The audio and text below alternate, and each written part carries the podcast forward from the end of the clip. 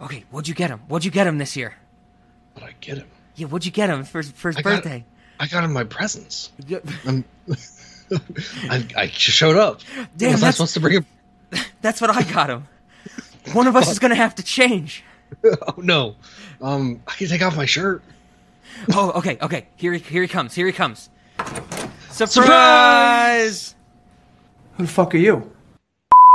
Okay, it is August 15th, 2020, and everybody who listens to Cinemodities knows exactly what date this is. It's a very important one for us. It is none other than Ben Affleck's birthday. And I'm so excited to celebrate it here on Cinemodities because last year we celebrated it on Knights of Vader, talking about Justice League, and we actually had a thesis about Justice League and Star Wars that kind of pushed Ben Affleck a little to the side. But this year, we're celebrating his 48th birthday by bringing on someone to the podcast whose first name is also Ben. What better way to celebrate Ben Affleck's birthday? Ben, thank you for joining us in this celebration. Uh, you're welcome. I'm glad to be here.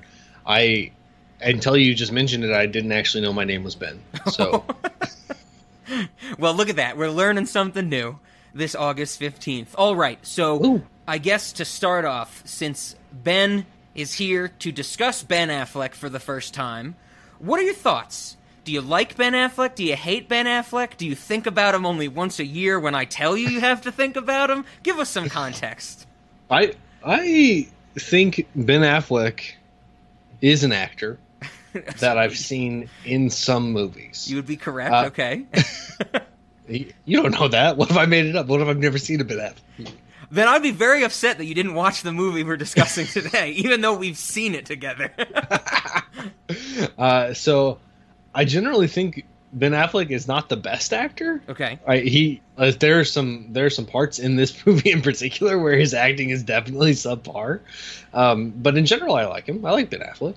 Okay, okay. Do you have a do you have like a favorite Ben Affleck uh, performance or movie or um, anything like that? Favorite Ben Affleck performance. I mean, I can tell you that I didn't hate him as Batman as much as I thought I was going to. Oh, okay. I, I think that was the consensus with a lot of people that everybody was kind of unsure what to think about him as as as the Batfleck, and then everybody was like, "Yeah, it was all right," you know. yeah, it was definitely it was definitely okay. Uh, what what else was he in? He, oh, he was in uh, he was in that movie about the space rocks, and he he kissed what was it, Liv Tyler or whatever, and there was like a jet. Are you thinking of Armageddon? Yeah, Armageddon. Okay, yes, he was in Armageddon. Yes, the space rocks. Oh shit, he was in Dazed and Confused. Oh, the town. Yes, I've seen him in the town. That's some good shit. okay, okay. Um, yeah, he's. Um, I was hoping this was going to be like a plot summary that I could use to remember, remind myself of what it's about. I think there's like a robbery and some revenge or something. If I'm remembering the right movie, yeah, I think the town is like the, about Boston gangsters, something like that. yeah, that's pretty good. Um, I would say overall, I don't think about Ben Affleck very much. okay, okay. Uh, well, yeah, you know, Ben Affleck, I, I think I, I said it last year, but it was on Knights of Vader, so I'll reiterate here. I'm pretty neutral on Ben Affleck. I don't think he's great. I don't think he's terrible. He's done some stuff I like, he's done some stuff I don't like, uh, both in the acting and the directing realm. Actually, I don't know if there's anything I like that he's directed. The two that come to mind are Argo, which I severely dislike, and uh, Live by Night, which is a very dumb movie. I don't know if Ben's ever seen it, but that movie starts with Ben Affleck doing a like a monologue, like a voiceover, and he's basically saying how he's like, "Oh, me and my girlfriend or wife or whatever, we just want to do like this one big last job, so we never need to do a job again and have enough money to retire on, and we're gonna sleep all day and then live by night." And then like the title card comes up, "Live by Night," and I'm like. Why did he just spend three minutes defining the word nocturnal for us? Like, the word is nocturnal. Did he not know that word? Uh, I don't think Nocturnal's as as uh, catchy of a movie title though. it also might have been taken, so who knows? But ben yeah, Affleck is Nocturnal. so yeah, Ben Affleck's all right. I, I think my favorite performance of his, hands down, is Gigli, which we'll talk about as we go through this this movie for sure. But I guess that brings us to with this celebration, we always choose something he's a lead role in and discuss it. And this year we are talking about Chasing Amy from 1997. And originally, I was thinking about doing Paycheck because Paycheck is like one of those really bad sci-fi movies. Remember that was the one I was telling you about where the they invent the lens that the curvature lets them Yes. see forward in time. I uh, whenever you said paycheck, I was thinking of the movie Payback, which I think is actually a Mel Gibson movie. yes, yes. Mel Gibson in Payback as Payback. so yeah, so pa- I was thinking about Paycheck because that movie's just so ridiculously bad. It's so funny. But then when I was talking to Ben and trying to get him into this, I was like, "Oh, we could do Chasing Amy because that's something that uh, Ben actually introduced me to years ago when we were living in Ohio." And I remembered its existence. I kind of remember the the main points of the movie, the main plot beats. I wanted to ask you though, Ben, do you remember what I thought of Chasing Amy after we watched it? P- to preface that question with a, with an earlier question, was this one of the movies that you put on and then fell asleep through, so I could not accurately tell you my thoughts on the movie at the end of it? do you remember? Uh, I'm I'm gonna say probably Okay. Because I think ninety percent of the movies fit that description. yes. Yes. I don't I don't remember your your take on Chasing Amy. Um, but to be completely fair, I didn't even remember my own take on Chasing Amy until I watched it again. okay, okay. So so good. Then we're we're kind of getting this as like a reset. We can talk about what we think of this movie because I definitely have some thoughts now that I've rewatched it. You know what? It got to be like 6 or 7 years later.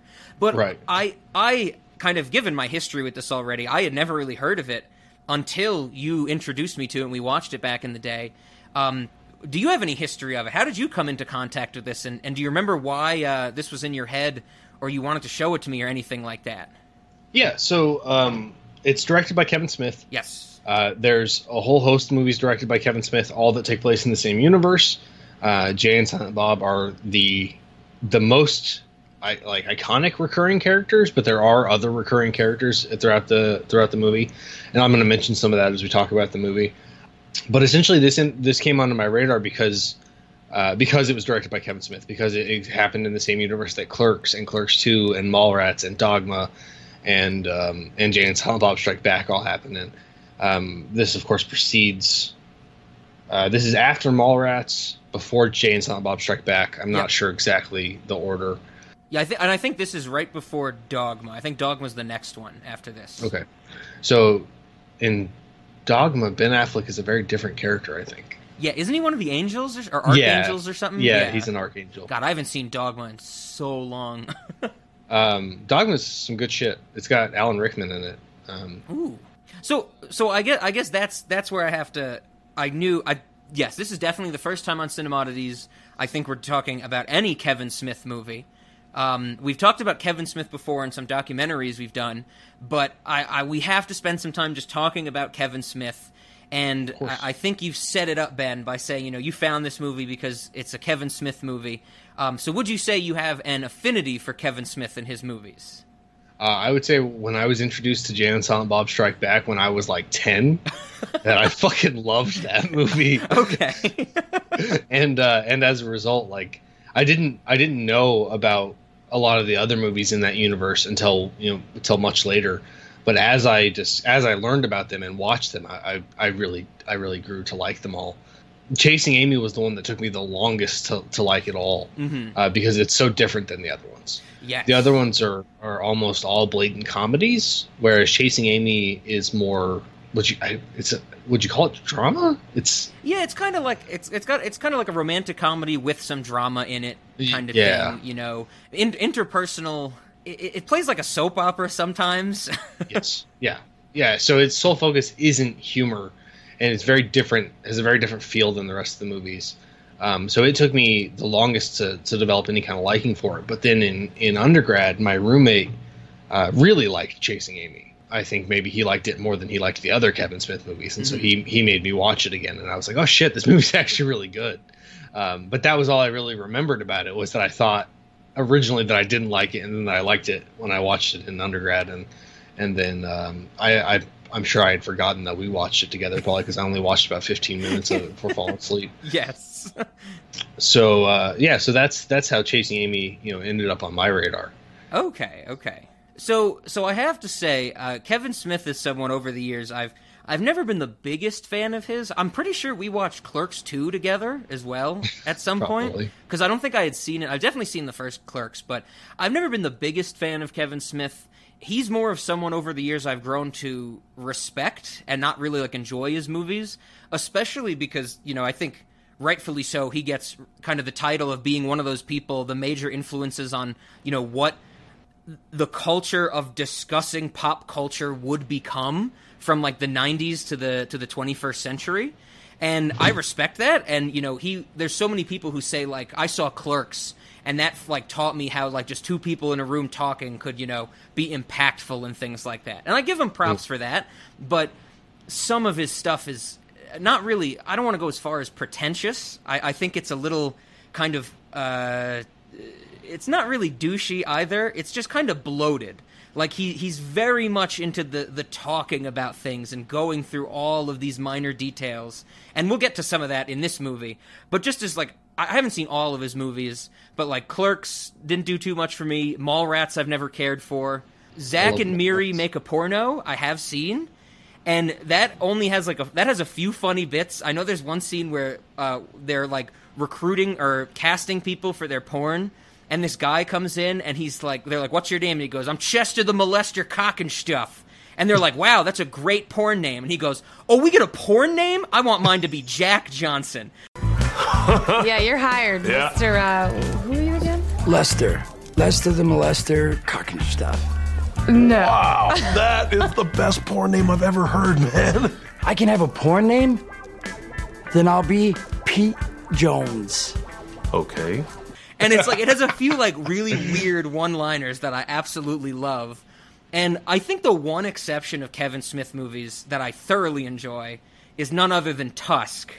But that's because that movie is so bafflingly bonkers where he, he even chooses to put him talking about the ending of the movie uh, in of his on his podcast before the movie was ever made over the end credits. Do you remember that where it's like just uh, uh, Justin Long is the walrus at the end of the movie and the credits are rolling and he's just like in a little igloo next to a pool and it cuts to like Kevin Smith on his podcast and him and his co-host just laughing about and it's like and he's just a walrus sitting there at the end of the movie and they're dying laughing and I'm like these these are some decisions they're making. Yeah, I mean Tusk is Tusk is an anomaly of a movie. Oh, yeah. Maybe n- not not only in the Kevin Smith world, but definitely also in the Kevin Smith world. Uh, Yes. There there is another anomaly for the Kevin Smith world uh, movie that was made called Red State. Oh, I don't know. yeah. I've never seen that, but I know you've talked to me about it before. Red State is a is a great movie. It's about uh, like a religious cult, and uh, uh, what's that? The guy Roseanne's husband. What's his name? John Goodman? Yeah, John Goodman's Okay. in it.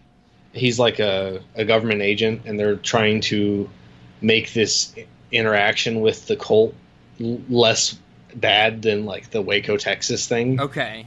You know, I, I, you said spoilers are fine for this, so I'm, I'm going to go ahead and say it. Like, they're, you know, they're talking about like the second coming of Christ and all this shit.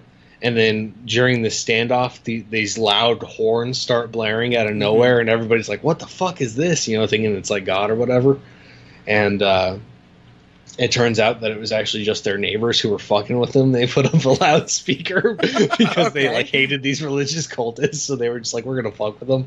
And then um, that movie ends with the the leader of the cult in prison, and he's like, he's either praying or singing some religious song, and Kevin Smith playing a prisoner. In, in another cell, just yells, "Shut the fuck up!" And then the, and then the movie ends. Okay, okay. So, yeah, That's I'll, that's some good shit, Red State. I'll have to check out Red State eventually. Um, I also need to see the, the second in the in the trilogy, which because Tusk is the first. I don't remember the name of it, but he, remember Yoga Hosers about the Nazi Oh, yeah. sausages. I still have not seen that, but from the clips I've seen, I'm like, I might love it for how ridiculous it is. Yeah, I I haven't seen uh, any of the rest of those either. I think his daughter's in a lot of them. yeah, yeah. In in Tusk, the daughter's the daughter is one of the like um, Convenience store. convenience clerks, store, right? and then Yoga Hosers Yeah. like takes place in that convenience store. And Okay. with how poorly those movies did financially and were not well received, I know he wanted to finish the trilogy with a movie literally called Moose Jaws. Oh yeah. Like uh, that is the premise and the title of the film, and I don't think it's ever going to get made. But damn, I want to see it. Damn it. That would be yeah. So I, maybe that's why. Maybe I was waiting for Moose Jaws. I To, know. I want to see Moose Jaws. That's that's perfect. I, I ah. did read that apparently he has a movie in post production called Kilroy Was Here, and it's a oh. horror movie based on the Kilroy graffiti. oh. And I'm oh. just like, okay, that's all I could find out about it. I was like, okay, I guess that's a thing. Yeah. I mean, Kilroy. That's like started popping up back in World War II or something, right? Yeah, yeah. Some people call it the first meme. Oh, So, so yeah, I mean, I'm definitely going to keep an eye on on Kevin Smith for sure as he goes through his career. Uh, but uh, I'm always interested to see what they do. Anybody I respect, but it's kind of like you know he needs more of those crazy things like Tusk and whatnot for me to latch onto. And we will definitely talk about Tusk on Cinemodities one day. That's been on my list in my in my spreadsheet for like ever, like since the beginning of this podcast. I I believe it. That movie's fucking crazy. so the uh, just fun facts for the audience. Uh, Kevin Smith has he had a heart attack and he and his daughter was a vegan and she like really pushed veganism on him to try to get him back uh, to being some some amount of healthy and he lost a fuck ton of weight. Yes. So yes. so Kevin Smith is actually rather skinny now. Um, but another character or another guy who's in these movies, um, the ah, fuck I don't know his name. I think he was in like Varsity Blues or something. Also, he's like he's kind of the big fat guy that talks to him at the comic stand in, oh, uh, in Chasing yeah. Amy. Ethan Ethan Suplee. Yeah. Yeah, that guy got crazy in shape. Yeah, like I saw that picture not too long stupid ago. jacked. Yeah. It's like he's not fat at all anymore. He looks like a totally different person. He's like fucking Star Lord style. yeah, that's that's a, that was definitely surprising because I know Ethan Suplee the best as uh, he was the friend of Jason Lee on uh, the show My Name Is Earl.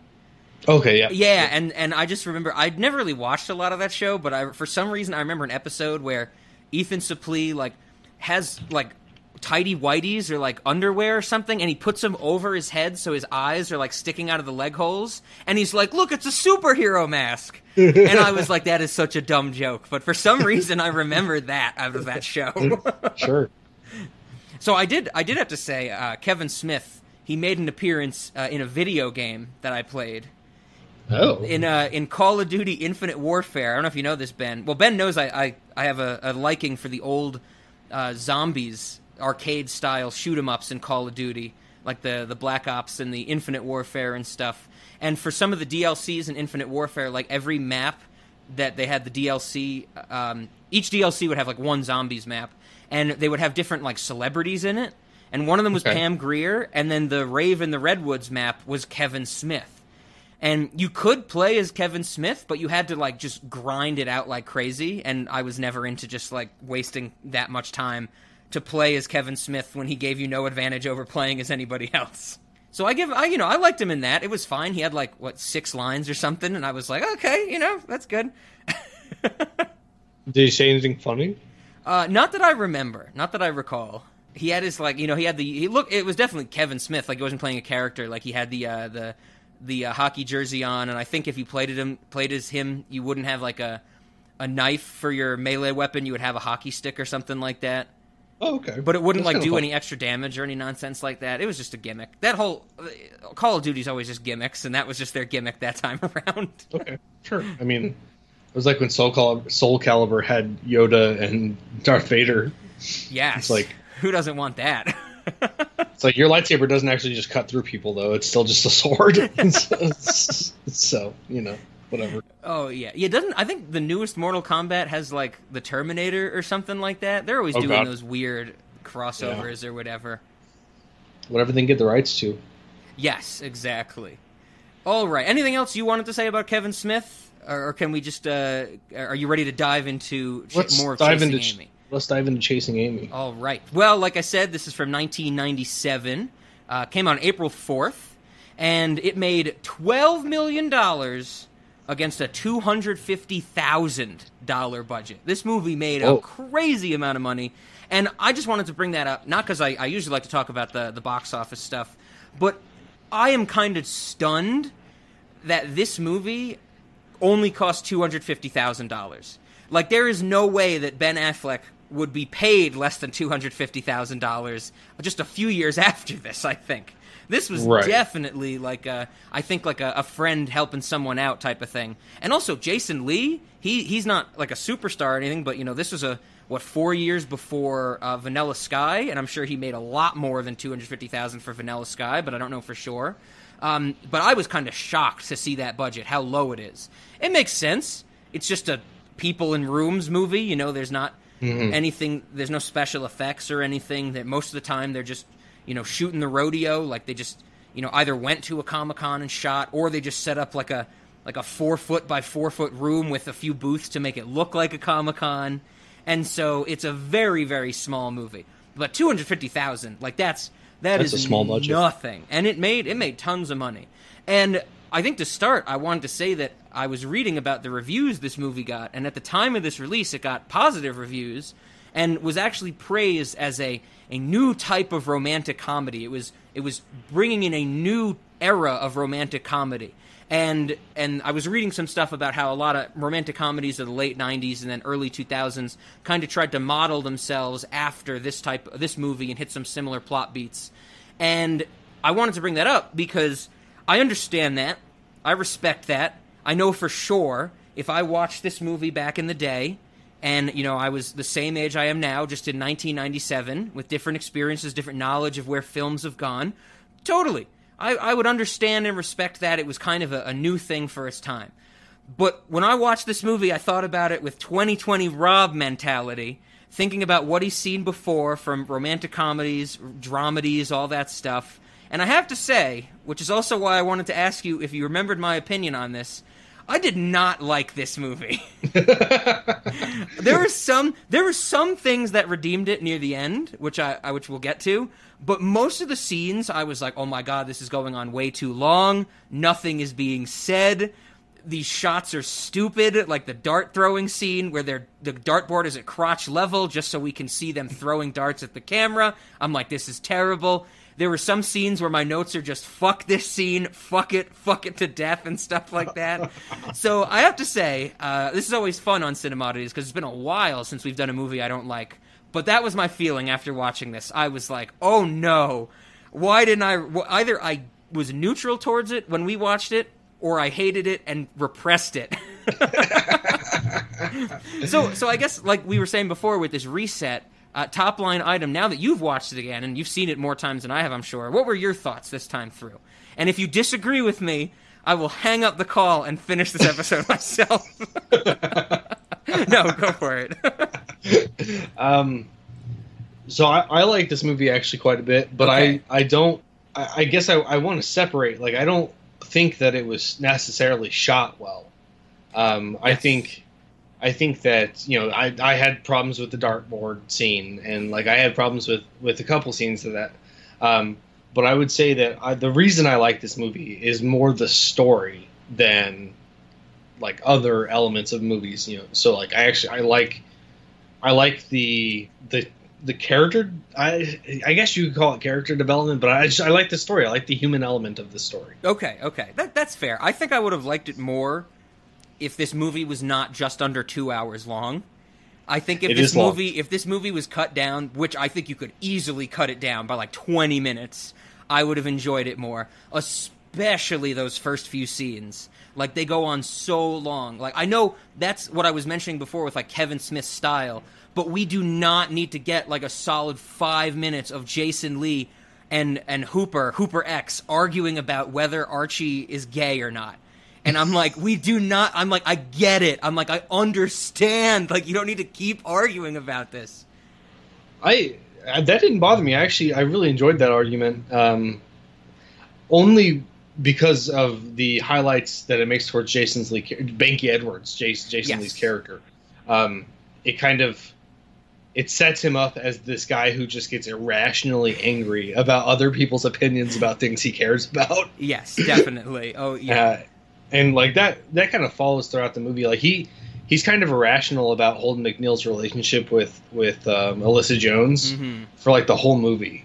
So they really just like I feel like that was just character setup. I don't I don't feel like the content of it was necessarily what was important. Oh, oh, definitely, it is character setup, and I think it's uh, it, it's kind of like a uh, like a we can mix and match. You know, I think if we remove that scene, we'll get his character set up maybe a little. Oh, we got we would get it earlier with the inking debate. Inkers are just tracers, and they're not. We got it there. We get it Right. later when he's arguing again with you know it's like the whole sex stories scene in the in the lesbian club later on. And so I definitely think that th- we can pick and choose which character development scenes we can keep, but you can definitely cut some of them out. I, I think that the the recurring nature of that, like, it, it lends a little bit of, um, or, or rather, it builds a little bit of the, a picture of, like, not only is this who he is, but he, this is who he is to the point that it's almost unbearable.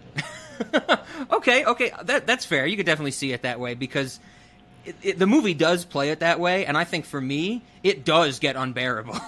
I, I didn't find it unbearable, but I definitely took it like that's what they were trying to do. Is they're trying to paint Banky as as this guy who's just like hot headed and kind of stupid and maybe gay at the end. yeah, yeah, yeah. Who? Yeah, that. Oh, yeah, that. That that's where the the closer we get to the end of this movie, the more I like about it. It's all this setup at the start where I'm like, oh my god, why is this taking so long? But I guess for anyone that is not aware, and because I think it needs to be said when I start to talk about Gigli as well, what is this movie about? What do we got? Two comic book artists. They work together on Blunt Man and Chronic. Uh, we got Jason Lee as Banky, and we got uh, Ben Affleck as Holden. And he's just going to be Ben Affleck to me this whole time. Like I actually wrote other characters' names in my notes, but Ben Affleck is just Ben Affleck. it's his birthday, God damn it! And uh, they are pretty successful. It seems they're successful, and they meet uh, Alyssa Jones. Ben Affleck falls hard for her. Turns out she's a lesbian. He's upset about this, but they become good friends. They become lovers.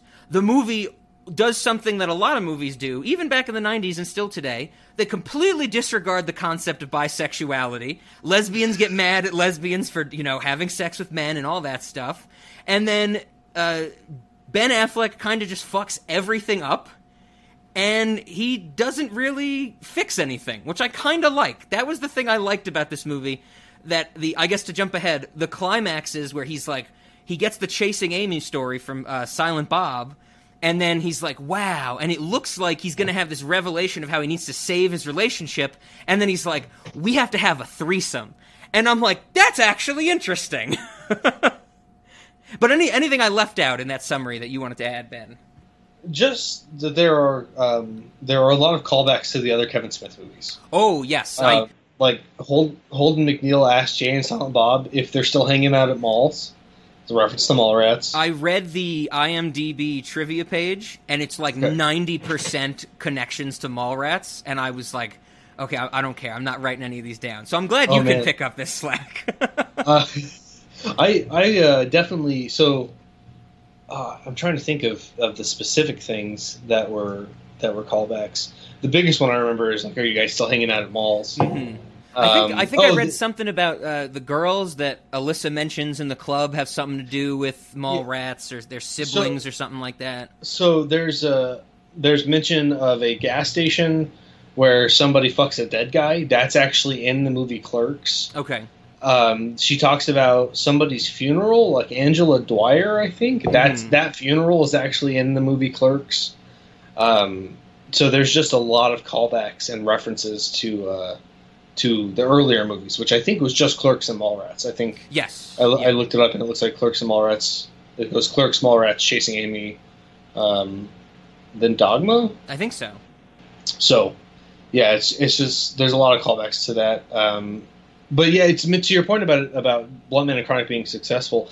It's successful to the point that Jay and Silent Bob, um, being drug dealers, have deal drugs to an attorney who tells them about likeness rights, and they are getting fat stacks of cash Yes. for uh, for likeness rights for this.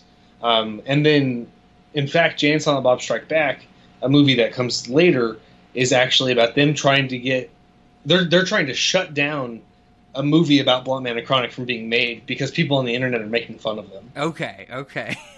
but they are at that point still getting likeness rights.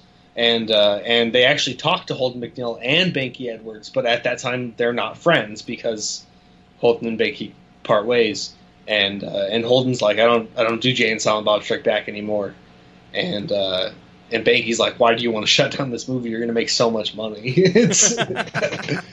But yeah, so I I kind of like that's that's one thing I like about the Kevin Smith universe is that there's in, in some movies there are like other storylines that are important, but then there's this stupid ass comic book, Blunt Man and Chronic, that actually plays like this overarching role in the Sure. whole universe. Yeah, okay. I mean, I I could not care for that. I'm so soured by. I know this is before the the shared universes of today, but I'm just like, I don't I don't care. The thing I will give it is that it didn't. I didn't need to know any of this stuff. You know. No, no, you didn't. And that that's what Um, I kind of appreciate where it's like, you know, none, none of this is going to, you know, break the movie for me where even though I didn't like it, I I, I no one can say, you know, oh, you have to see Mallrats first and this is going to make sense. And it's like, no, absolutely that's not going to make him converting a lesbian any better or worse.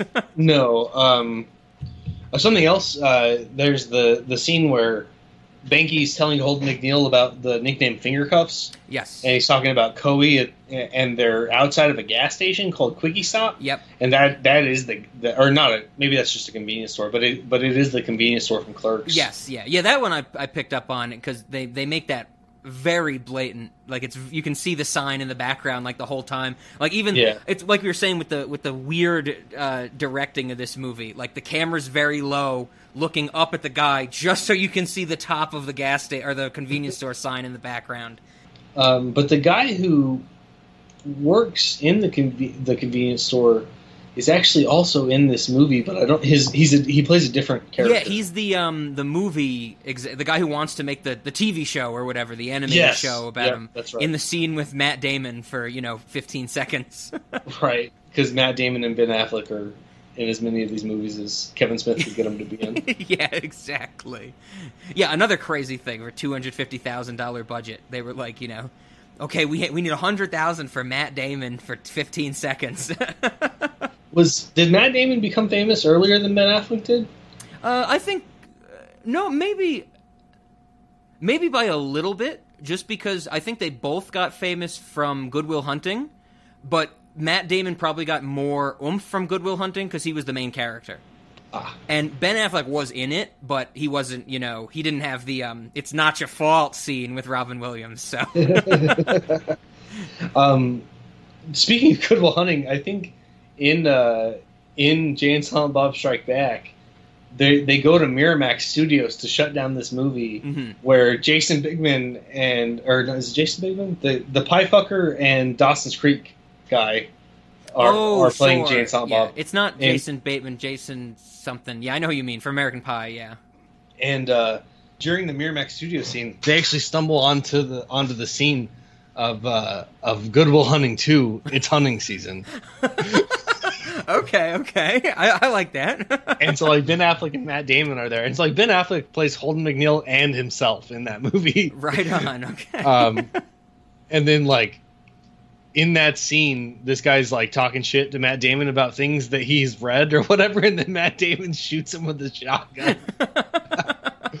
okay. I, I I'm pretty sure we watched Jay and Silent Bob Strike Back together as well, but I also have no recollection of that either. oh that movie is great. Except I, I think I remember the end when Mark Hamill shows up and they have like Yep. the the fight He's or cock- whatever. Oh, that was another thing I wanted to mention. In this movie, uh, at the very beginning with the tracing argument, Banky Edwards calls the guy Cockknocker, Okay. which is the name of Mark Hamill's villain in the in the Blunt Man and Chronic movie in Jay and Silent Bob Strike Back. Okay, okay. They're all all connected. Okay. Yeah, yeah. so he, you know, whether or not Kevin Smith had that idea at that time, he Yeah. definitely went back and used it. Oh, sure. So I, I guess I did want to talk about the inking scene. This is this is something I've heard before. I'm not the biggest comic book fan, but Ben knows, and I think our audience knows that I spent a lot of time at comic book shops when I was a Yu-Gi-Oh player back in the day. And I've heard people have this argument, and I'm sure someone has had this argument with Kevin Smith, which ha- with how much he's involved in you know uh, comics and pop culture and, and of, of that uh, ilk and things like that. Where people who are like, you know, you're just tracing or you're just, you know, like adding color. And it's like anyone who says that inking is just tracing or is not like a valid part of comic books, they have never seen a comic book without the ink done. because it looks really fucking stupid. yes. like like when Jason Lee in this movie says he's like he's like no I don't just trace I add color and depth to the pictures it's like yes the people who draw the comics the illustrators it's like some of them don't even know what depth is it's like stick figures before the inker gets their hand on it Um, I, I will say, you know, in the character art that I've done, there are a lot of times where it's like I'll have really good shapes and it looks terrible. mm-hmm It's like it, it looks terrible because there's no depth. It's like you can't tell. I mean, your eye is only half understanding that one thing is in front of another, yes and then the depth tells you like that's definitely the orientation. Um, so yeah, inking. I, I actually I was thinking about that during that scene. Like inking is so incredibly important. The I mean, it's not it's not just depth. It's also like line shading yep like line weighting uh, like whenever you're drawing like one of the one of the things that we do to make sure that you interpret the picture as like this thing's in front of that thing is you make the the line weight where they cross like where they intersect you make the line weight on the thing that's closer to the viewer heavier mm-hmm and it just indicates like this is more pronounced to you Yeah, yeah and your brain just understands that it's like so inking inking is a method of tricking your brain into thinking that two-dimensional images are three-dimensional Exactly. Yeah, and if Uh, if you can do that just by tracing a picture, then you've changed the world. You've changed Right. like human eyesight as far as we're Yes. concerned. Yep. Yeah. So n- nowadays, I I don't know. Like I I really don't know that much about com the world of comic books and things like that. So I don't know if the illustrators don't do their own inking or, or things like that now. Um, Mhm. I do know that the guy who I'm learning from, his name's Scott Harris. Um, he's he's teaching us both illustration and inking Sure. at the same time. So, uh, but he's also not he's not a comic book illustrator. He's a concept artist. Ah, okay. So I don't know. That Like, that I- seems that seems like the if like if you're a concept artist or a graphic designer, you'd want to know both. Whereas like in the comic book industry, you know, it, it's it seems makes more sense to separate them just for workflow. Like if someone has to draw like 30 pages of a book where they can just do like you know the first two and hand it off and speed up the process. It makes sense to split it there. Where it's like, Sure. could you imagine being a graphic designer and you send someone a logo and they're like, "This looks like shit," and they're like, "No, no, no, I haven't inked it yet." like, "Well, I don't want to see it. I want to see the final product." And he's like, "I got to send it to my inker. You have to hire another person." Yeah. So so that's probably the difference. Um, speaking of, I don't know how much you want to get off in the weeds about comic books. Um, oh, we're we're, so we're going. We're off. It's Ben Affleck's birthday. We're in the weeds already. so so Marvel and DC have um, have recently started hiring. Well, so, okay, so they started making some interesting decisions. okay. Um, I'm I'm not going to assert my opinions on these decisions because I don't want that information to be out there. Uh, but but they have done things like only allow black artists to work on black characters Oh, sure. and to not allow them to work on anything else. And so, for instance, the the, the is that Marvel, the guy who does Black Panther.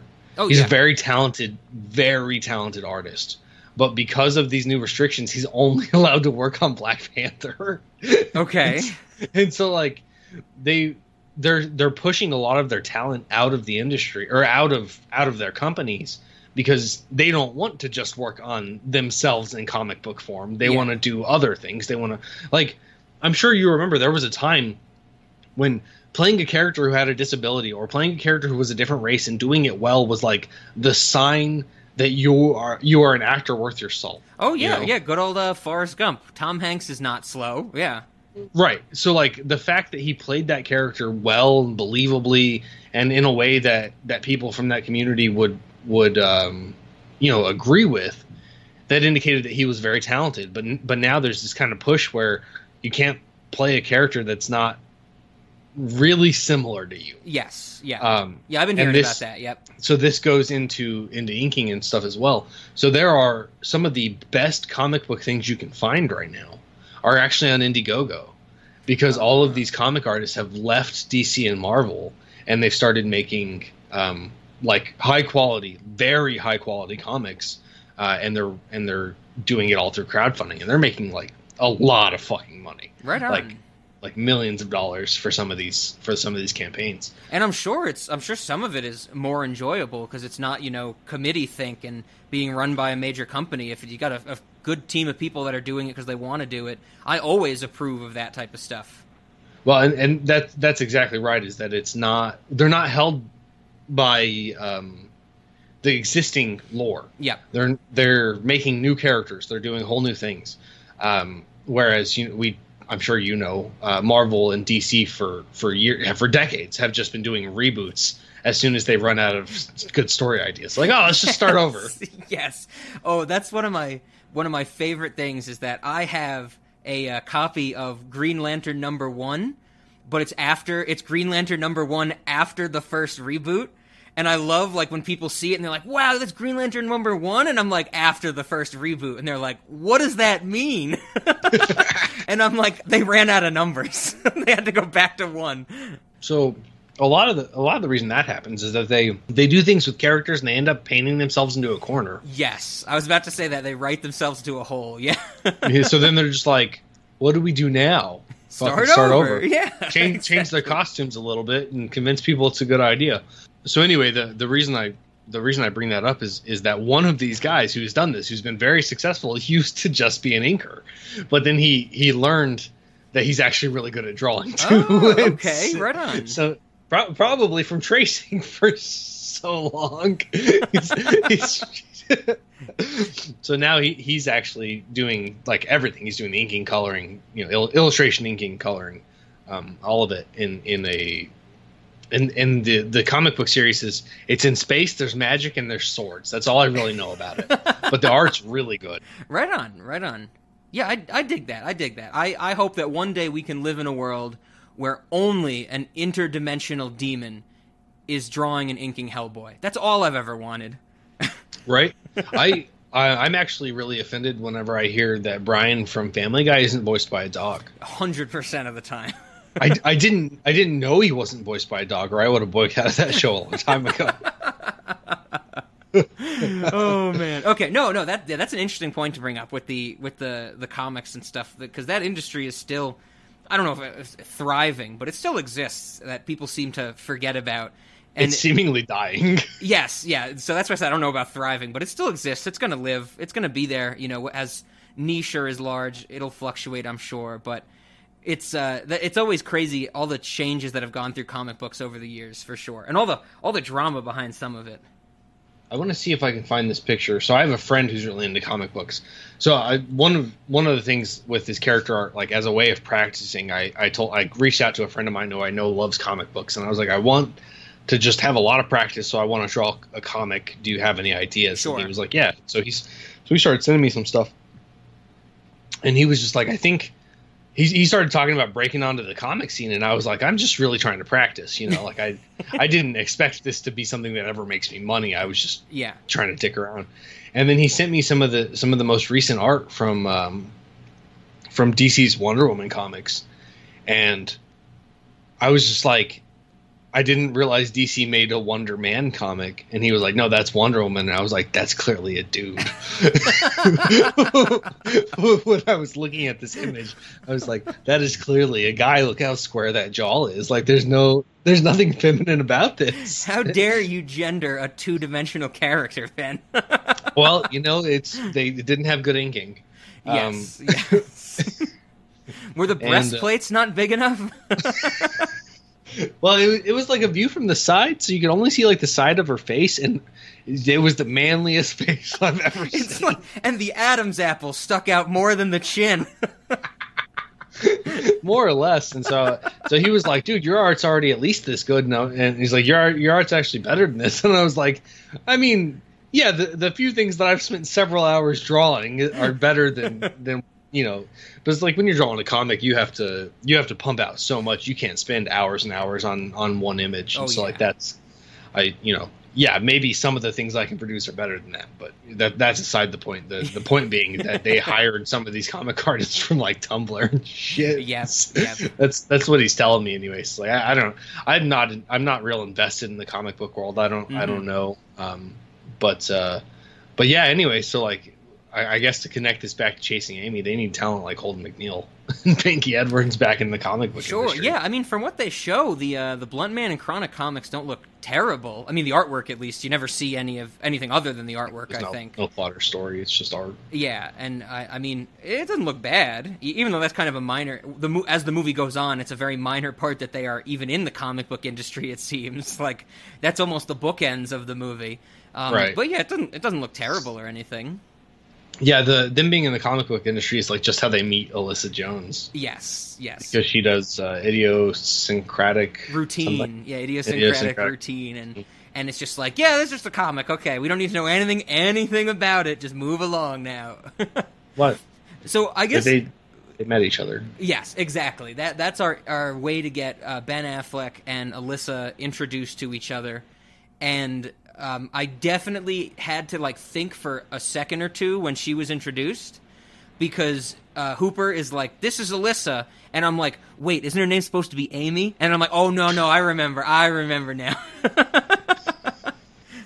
so I have to say I disagree with the critics. Uh, the critics loved uh, Joey. I didn't write her name down. It is Joey Lauren Adams, who plays That's Alyssa a- Jones. Yes, Okay. and I think she even got uh, some nominations and won some stuff uh, for Best Actress for this movie. I do not agree with that, but I am completely blinded or deafened or all of my senses are turned off because her voice is so goddamn annoying to me. I do not like her voice at all. Oh, the cry from the heart of a real artist trapped in commercial hell, pitying his good fortune. I'm sure you can dry your eyes on all those fat checks you rake in. And then in the scenes where she starts screaming and like sobbing, screaming, I was like, I need to lower my volume. like I, can, I cannot handle some of this. Is that what you want to hear? Is it? Yeah, Holden, it's true. In fact, everything you heard or dug up on me is probably true. Yeah, I took on two guys at once.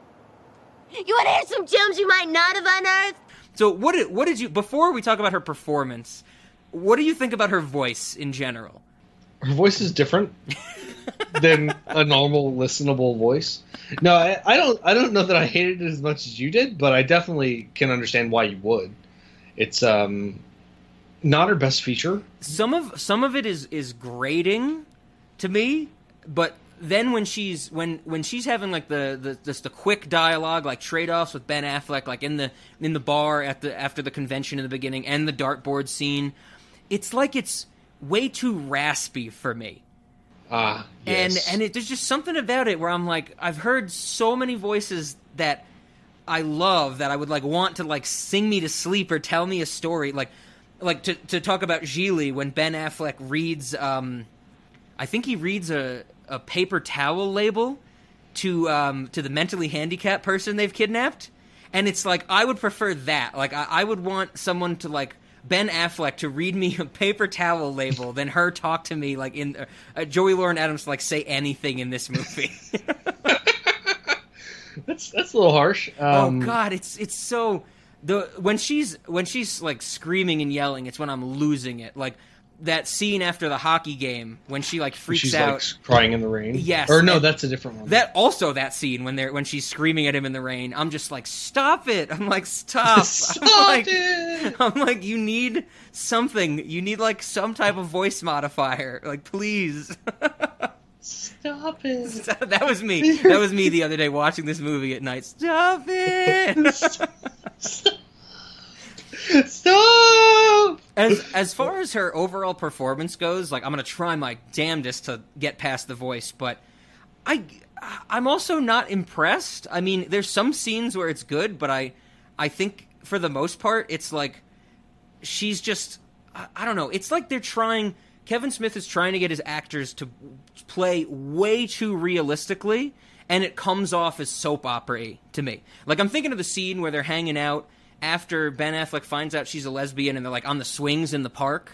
And mm-hmm. the way that they're like talking to each other, and they're like, they never really have ex- sustained eye contact. She just like will they'll glance at each other and they'll look at their feet and they'll like move around on the swing. And I'm like, what are they five years old? And it's like it's like the, I I kind of get what the movie's going for, but it's just like it doesn't do anything for me. I'm like, just have a conversation, you know? Uh, I, I think you're being overly critical of that. I, I think that was fine. Uh, I mean, I've, I've been there. I've talked to people on swing sets. Uh, you're not always looking at each other, especially if you're doing any amount of swinging. The thing that fucked me up about that scene actually was that the chains on their swings were different sizes. Like, like they were on the same swing set, one swing next to the other, and they had different chain sizes, um, which I don't think was Kevin Smith's choice. I think that was just like something about that playground. This is, this is what we got. We're working with it. Yeah, I, I thought, I thought the realistic nature of their acting was, I think for this type of movie, like you have to do that. You can't. They can't be acting. You know, like it's they just got to be talking. Like they just got to well, be well, talking. well, sure, but I, I think it was pushed too hard where it got into the the like it was they were some of it some of the scenes made me think it was like they were trying so hard to be realistic with the material that it went into like the the soap opera territory where I was like kind of seeing through the facade. Not not all the scenes for sure, but some of them I was just like I was like, "Oh god, like this is just this is getting just so sappy and corny and and some of the I think some of the dialogue did it for me and well as well with the the the talking in circles. Like I felt like the movie was reiterating certain things that didn't need to be reiterated. Like I guess at the beginning of the movie, the first thing that stood out to me is when um, Ben Affleck and Jason Lee are in the club and they find out that uh, it's a lesbian club and that you know Alyssa's a lesbian. Jason Lee is like, so like, how do you fuck each other? You just said fuck. Like, what? Where's the penetration? And Ben Affleck's like, I'm sorry. I, he's like apologizing to Jason Lee because he's like, he's an idiot. And then the next day, they're sitting on the swing sets, and Ben Affleck's like. How do you fuck each other? Where's the penetration? And I'm like, we've heard this already. I was like, we've done this. Why are we doing this again? Um, that's that's a very good and valid point. There's also some stuff where like in that conversation about the about virginity, I feel like she says something about like you lose your virginity the first time you make love, Yes. which in the previous scene she she had distinguished like between loving somebody and fucking them. Yep. And so like it's like does she believe that she fucked a whole bunch of people and then at some point after that lost her virginity? like I, I'm not sure what what I'm supposed to take from that whole conversation. Yeah. I definitely agree that there was like there was definitely some reiterating and a little bit of like inconsistency. And so like Ben Affleck, as you said, you know, in in the prior scene, he he's just like Banky, you're an idiot. Like, Mhm. You're an idiot, Banky. And then later he's like, but I'm actually also an idiot. yeah, yeah, a hundred percent. And uh, yeah, some of that got to me where I was like, I since they were going in circles, I was just like, okay, you know, they're they're not really doing anything new with with the with the dialogue, with their acting, and it kind of you know took down the the facade. that of the being story. said, I I think there are times in social situations where you can know that what somebody's saying is uncomfortable, sure, and you can be like, "Hey, stop saying this." And then later in a one-on-one scenario, you might feel more comfortable to actually ask those questions, like, "Hey, this was really uncomfortable, but I, I actually don't know." yeah, and so yeah. so maybe maybe you can be a little bit forgiving to to the writers you know with that in mind but definitely there there was there was a lot of kind of going around in circles um and i mentioned earlier that there were some scenes i had problems with one of the one of the scenes actually i think every scene where where holden and banky argued with each other about alyssa and the whole thing Oh, is like yeah. the acting was just so bad. Like Ben Affleck was just like pointed at him once in one of the scenes, and I'm just like, "What the fuck is that? Who does that?" Yeah, all the yeah, all those scenes where he's like uh, uh Jason Banky's getting at him, where he's like, you know, before they're even in a relationship, when he's just like, you know, why are you hanging around with her, all that stuff, and and Ben Affleck is just like, I'm just gonna repeatedly scream, let it go, you know, it's like that. That's my that's my character in that moment. And then even later on, when you know he's like uh, Jason Lee's like saying bad things about Alyssa, and he's like getting angry with him. Ben Affleck's like, "She's my girlfriend. Have some respect." He's like, "I'm gonna kick your teeth in" or whatever. And then Jason Lee's like trying to be tough by whispering to himself, like after Ben Affleck has left the room. And I'm like, "Get rid of all of this." I'm like, "I'm like, we know, we know that we have to hit this point where they like their friendship's gonna waver and they're gonna come back together, you know, or, or attempt to come back together in the end. We don't need any of this stupid like." I definitely saw that as an attempt at comedy where Jason Lee is like, I've been working out, like, you better run. And it's like, oh my God, like, no, we don't need any of that. Uh, I agree that that could have been taken out. I mean, the fact the conflict needs to be in the story, Yeah. but the the comic relief at the end of the conflict was a poor attempt for sure. I can't I can't give Kevin Smith too much flack for it. This is one of his early movies, True, and I don't true. think he's like classically trained or anything. I think he was just a guy that that had a camera and wanted to make movies. so like, I can't give him too much flack. Um, but but yeah, that was definitely, and like I don't know, there I feel like there are people who who do that. Like that is a real thing. Oh, sure. It just it feels uncomfortable when people do it in real life too. So so maybe I mean if if his goal was to to do that thing that makes you feel uncomfortable but is realistic, I mean I guess he did achieve that. Yeah, yeah, I, I definitely, I guess I, I will give the the movie credit to the the extent where it's like everything that happens in this movie, like the actual like major plot beats, I definitely think have happened before and will happen again.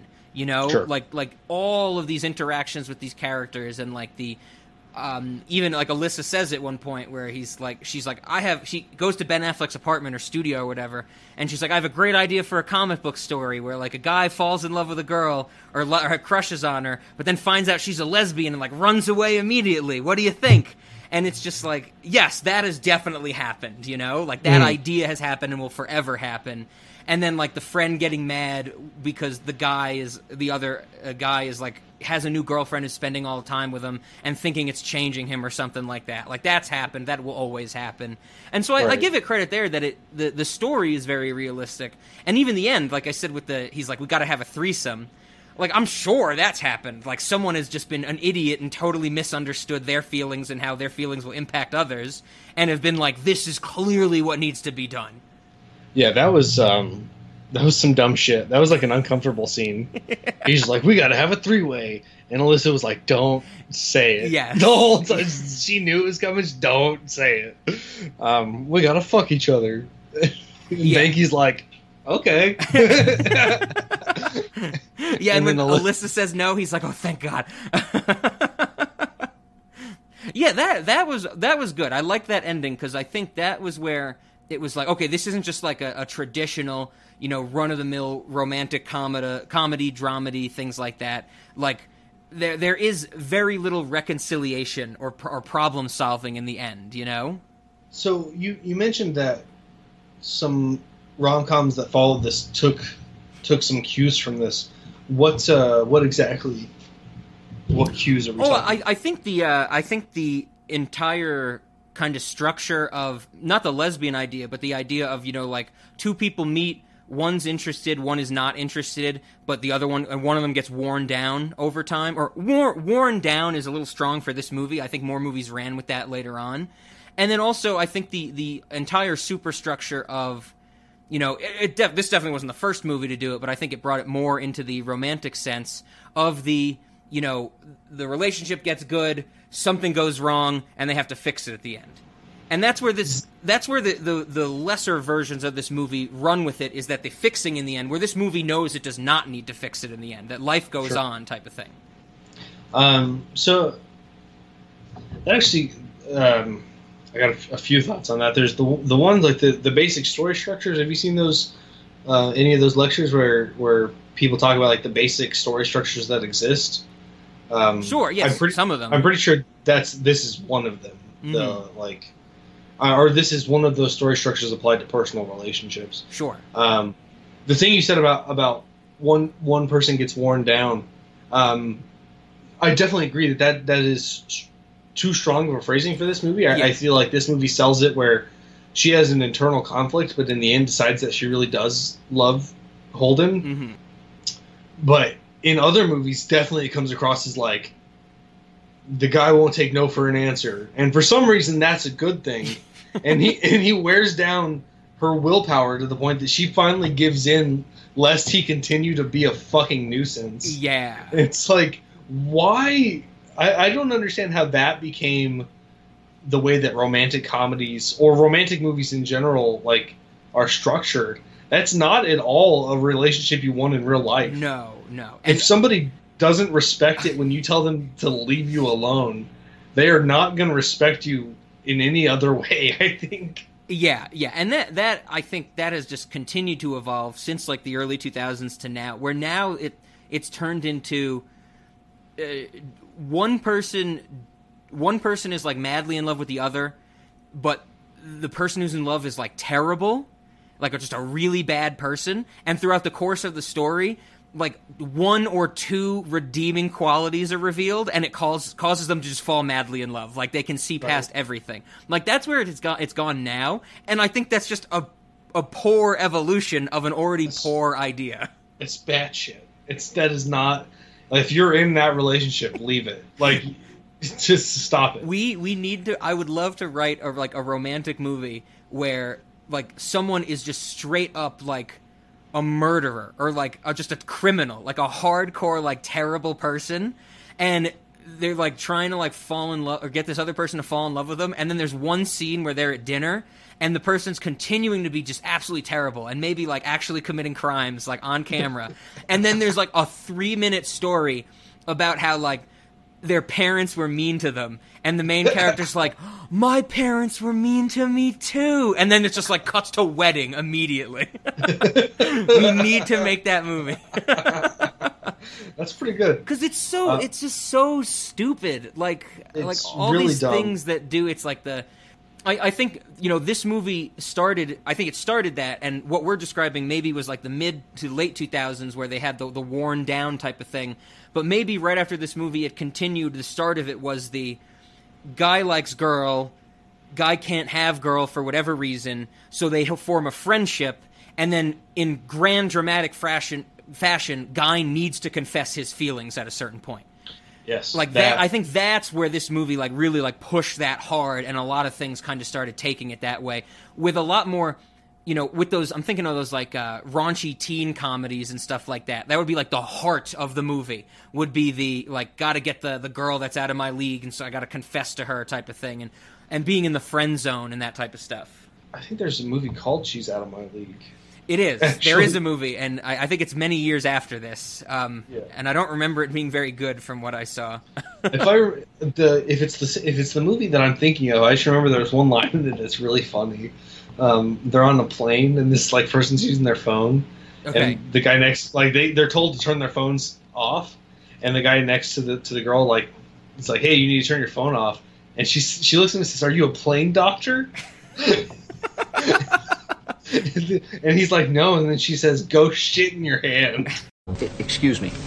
You're not supposed to be on your phone. It's bad for the plane. Oh, I'm sorry. Are you a plane doctor?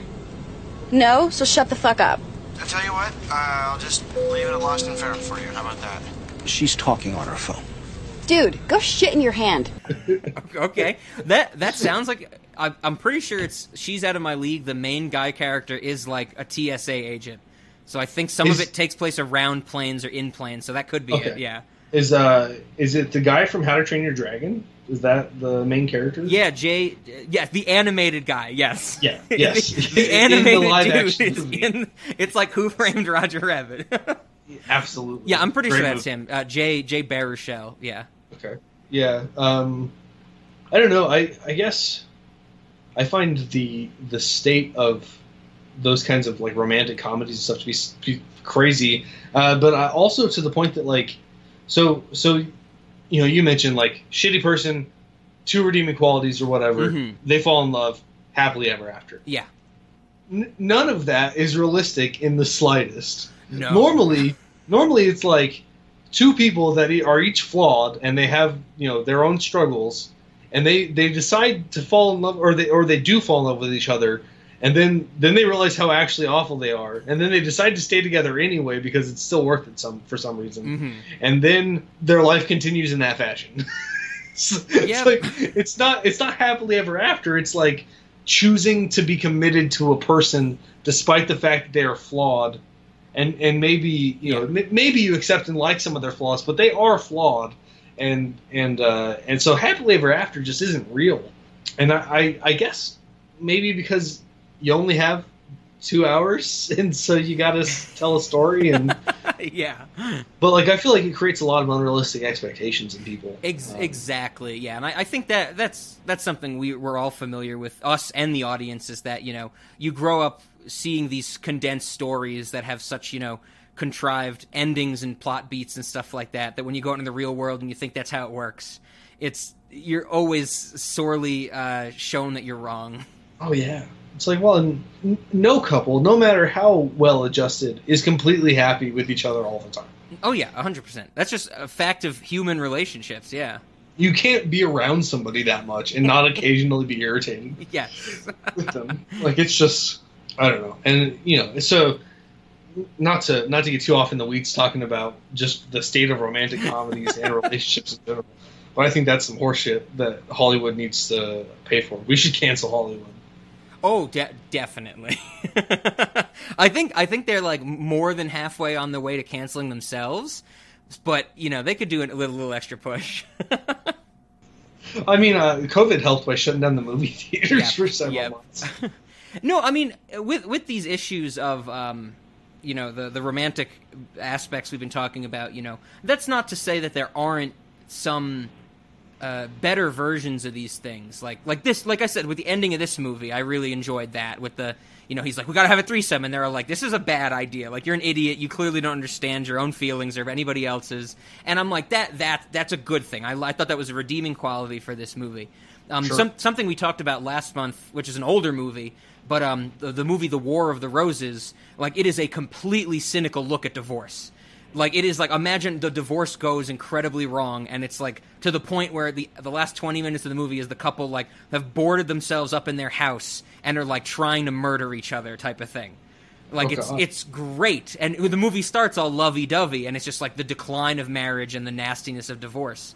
And Okay. and I'm sure there's there's more recent examples we can think of that are you know things that that don't always work out in the way that like a happy ending fairy tale would. And I think that's where this genre kind of thrives is showing off more of the realistic aspects of relationships. And and we do I would want more of that in these types of movies. I haven't seen any recent, you know, rom-coms or romantic dramedies, Oh, but I'm sure that they are they are very much that structure we've been talking about that we don't like.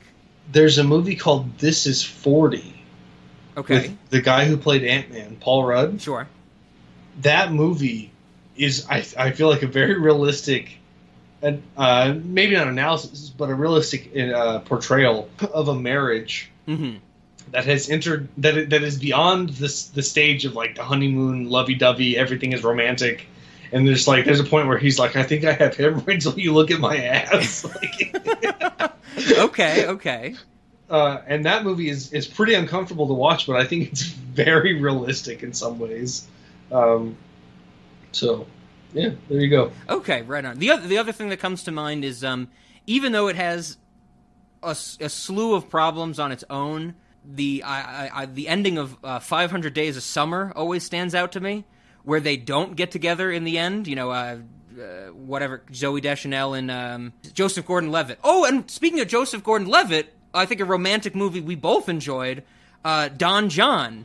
That, Yeah! that was a good one because we love the scene where he's like fawning over Scarlett Johansson and then realizes she's just like a total bitch and he's like, I don't need you in my life. Yeah, so, those types. And he of ends up with that that older lady who's just like weird sex things. It's- yes, yeah. That that movie had some very interesting views on sex, but Yeah. the scene that stands out to me, I've only seen it that one time with you, and I remember thoroughly, we thoroughly enjoyed it.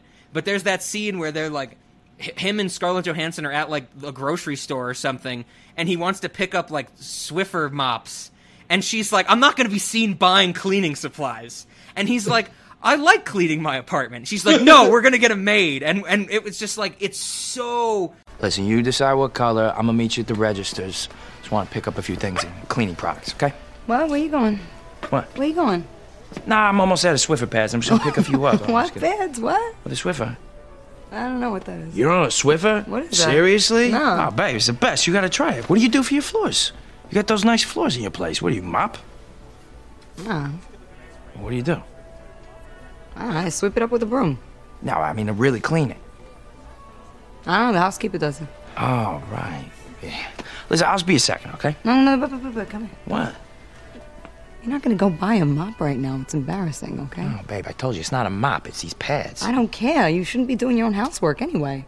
Why not? Because you're a grown man. I mean, you shouldn't be cleaning your own floors. Oh, I enjoy doing it. Look, you know what? I'll call Rosa for you. She'll do your place. Who? Rosa, my cleaning lady. She's great. Oh, babe, no. You know, thanks, but uh, I like doing it myself. What, you kidding me? Come on, you don't gotta be doing that. Nah, babe, she won't do it right anyway. You gotta vacuum my carpet a certain way or else it looks Don't over... talk about vacuuming in front of me. Come on. Why? What's wrong? Why? Because it's not sexy, that's why. Babe, you're not listening to me. I like my place, okay? I'm proud of it. I like to take care of it. I don't care. We're not having this discussion right now. No, listen, there's only a few things I really care about. We're about. not talking about this anymore. It's so it's just so extreme that it shows off that like flaw in the relationship so well. Yeah, that those types of romantic movies I'm all about that show off the problems in these relationships. So I actually, I, I don't, I don't know how true it is because I don't, I, I barely keep up with uh, pop culture stuff at all. There's a guy on YouTube who uh, he does a show called The Quartering, Okay. and I listened to him some, and he, I think he did a, a thing, a section where he's talking about uh, Scarlett Johansson is is now kind of past her prime and having trouble finding a, a romantic relationship. So like, I think that movie rubbed off on her a Oh. little bit. okay, okay. or maybe that movie was just uh, signs of things to come. Yeah, yeah, I'd have to. I, I remember thinking that I'll, I want to check it out again because I remember we watched it and we had only like known about the trailer, and the Mhm. trailer is like wholeheartedly this guy is addicted to porn and now he has to get into a relationship, and that Yeah. the movie's like barely about that. Like he likes porn, he's not really like addicted to it. He gets in trouble because of it, but it's more about like him understanding his own feelings and sexuality than porn Um, addiction or anything. Definitely, he is addicted to porn though uh, in the movie. Okay, okay. To the, to the point that like in there's a scene where he wakes up after being asleep with Scarlett Johansson to go watch porn, and he like takes a while to figure out the porn he wants to watch. What's wrong with that? This doesn't sound like addiction. it sounds like everyone I know. Uh, I think the the part that makes it seem like addiction is that he's hiding it from. Sure, from sure. Okay. ScarJo. Yeah, I, I, I'll have to check out that movie again because I remember enjoying it. It'll be interesting to see how it holds up for sure. Yeah, we should uh, do an episode about it. Oh yeah, we'll see. We'll see. Joseph Gordon-Levitt, I like him too, and I think he. I remember him being good in that movie. I'll put it on the list. Okay, okay. That was our good twenty-minute aside on relationships. Which, uh, yeah. So th- this movie. when, are, Um, when are we just going to to bite the bullet and become a relationship advice podcast, Rob? Re- welcome to Relation Modities, where every week we talk about strange relationships. so, so I guess we do have to talk about since I know we're jumping around a little bit, but we are kind of still near the beginning of the movie, and I I do want to bring it up because I know you had some said you had some issues with it as well. The the first scene of them meeting where they're playing darts with each other that scene where they're throwing darts at the camera. So the scene is set up that the dartboard is at the audience. So we are basically the dartboard looking at the two of them playing darts. And the first thing I want to mention is that in this bar, the dartboard is apparently directly across from the men and women's bathroom. That seems like a great place to have people winding up dart throws where doors are opening right behind you, right? And also, I don't know if you noticed this, Ben, but in that scene, we see men leave and enter the women's bathroom, and we see women leave and enter the men's bathroom. I did not notice that. I was trying to think of some reason for this. I don't think the movie has a big reason for this. And I think it was just Kevin Smith being like, oh yeah, we can jam so much into this scene, it's going to be great. And it fails because every time, don't, don't get us wrong, they're throwing darts at the dartboard during this scene. And we have to watch them stupidly throw it at this low arc so it doesn't hit the camera. Mm-hmm. And so the the line of sight tells us that the dartboard is at crotch level to both of them. And it's it's just it's so distracting. And of course, they're barely talking about anything real because it's like what the first 15 minutes of the movie, it's their first time they're talking with each other. And I just could barely focus on it because it was just like watching these darts just whoop, just do this lob directly in front of the camera. You got people going in and out of the bathrooms, and it's so cramped. Everything's so close together. I'm like, you should have just left them at the table. They should have kept talking at the table they were at before. So my my big problem with that scene, uh, aside from the location of the dartboard, is they are not keeping any kind of score. That I'm glad you reminded me. I did not write that down, but I thought about that as well. That they're aimlessly throwing darts. And like, I think it shows one of them. I don't remember. I, maybe Alyssa Jones making like several bullseye throws in a row, and and then like I don't know. They that just kind of bothered me. They're, the fact that they were, as you said, aimlessly throwing darts. Yes. I the the precursor to that scene, or, or the the line that led up to that scene, I liked a lot though. She was like, "Do you play darts?" And he said, "Not professionally, Only in Only in bars. bars." Yeah. You play darts? Uh, not professionally, you know, only in bars. Yeah, yeah. There's, there's pretty- definitely some good dialogue in this movie with the relationship, with the wittiness and stuff like that, and and that is definitely a good one. I think I have more of an issue with it when it gets into that like just uh, cursing and raunchiness for this for like no real reason, you know. Like like when people are like calling, it's like oh we're just gonna call each other names. So you have like cock knocker and cunt rag, and it's like I get Oh, that's yeah. Kevin Smith's style, and that's like the Clerks movie amplifies that. Clerks one and two like amplify that to a ten bajillion. But it's just I'm just like oh I'm like calm. I'm like calm down. I'm like this. I think you said it well before when you were like when I saw what Jay and Silent Bob Strike Back or whatever when you were ten. It it you you loved it. If I saw these movies when I was ten, I would be like, oh my god cock knocker like whoa and it's like now in our late 20s we've heard every combination of every bad word that can ever be made like Definitely. every permutation and i'm just like this i'm like this does nothing for me you know It's it's not interesting. I'll give you that. yeah yeah The only reason that I liked the cock knocker is because it's a The it's a nod to sure. yeah, it's a reference. yeah so, but like they, they, they, they say like fuck knob and and fuck tard and all those combinations and i'm like and I, I think at this point with how much i've been more critically i've been thinking about movies i imagine someone actually writing this And that's the thing that always gets me, where I can't imagine being like by yourself or in a writer's room and you're like, and I'm just imagining someone sitting there be like, hmm, f- cock knocker or fuck knocker? Like, which one fits this scene better? And it's like, it's like, how, how could you ever think that way? Yeah. So the the Conrad thing is like he's talking about Banky Edwards as Yeah. a child. He's just like, well, a nun called him a cunt rag. Yeah, and it's it's uh, you know, but like I said, that that's Kevin Smith. I think that's just apparent in all of his his stuff, and especially when you get you know Jay talking in all those scenes where he's just every combination of curse words and just random tangents about raunchy stuff. That's that's just his whole shtick. Right. Which, I mean, I don't know. It, in like I said, in Jay and Bob Strike Back, it really works pretty well. Uh, but that is like the whole the whole point of that movie is that you're just following these fucking crazy guys who Yeah. just say a bunch of dumb shit like that. Whereas in a movie like Chasing Amy, that's trying to be a little more serious, um, it's not clear that it fits very well. Um, yeah, yeah, and I, I especially felt that way in the. Um, I think this goes to my point of how some scenes were too long, and with this uh, idea that we're talking about when Jason Lee is drawing that picture, and he's like, "There's the four-way intersection. There's a crisp hundred-dollar bill in the middle," and he's Right. like, and the way he describes the uh, the two women, because the other two characters are Santa Claus and the Easter Bunny. It's just there's so many adjectives on them, and it's Right. just so it's like overly descriptive, and the scene takes like three and a half minutes just for the point for Jason Lee to be like, lesbians hate men. Like that is the entirety of that interaction, and it takes so long to get to that because it seems like Kevin Smith just wants to jam in like crazy curse words and, and funny things to call people type of stuff. And I'm like, All right, now see this? This is a four way road, okay? And dead in the center is a crisp new $100 bill. Now, at the end of each of these streets are four people, okay? You following? Yeah. Good. Over here, we have a male, affectionate, easy to get along with, non political agenda, lesbian.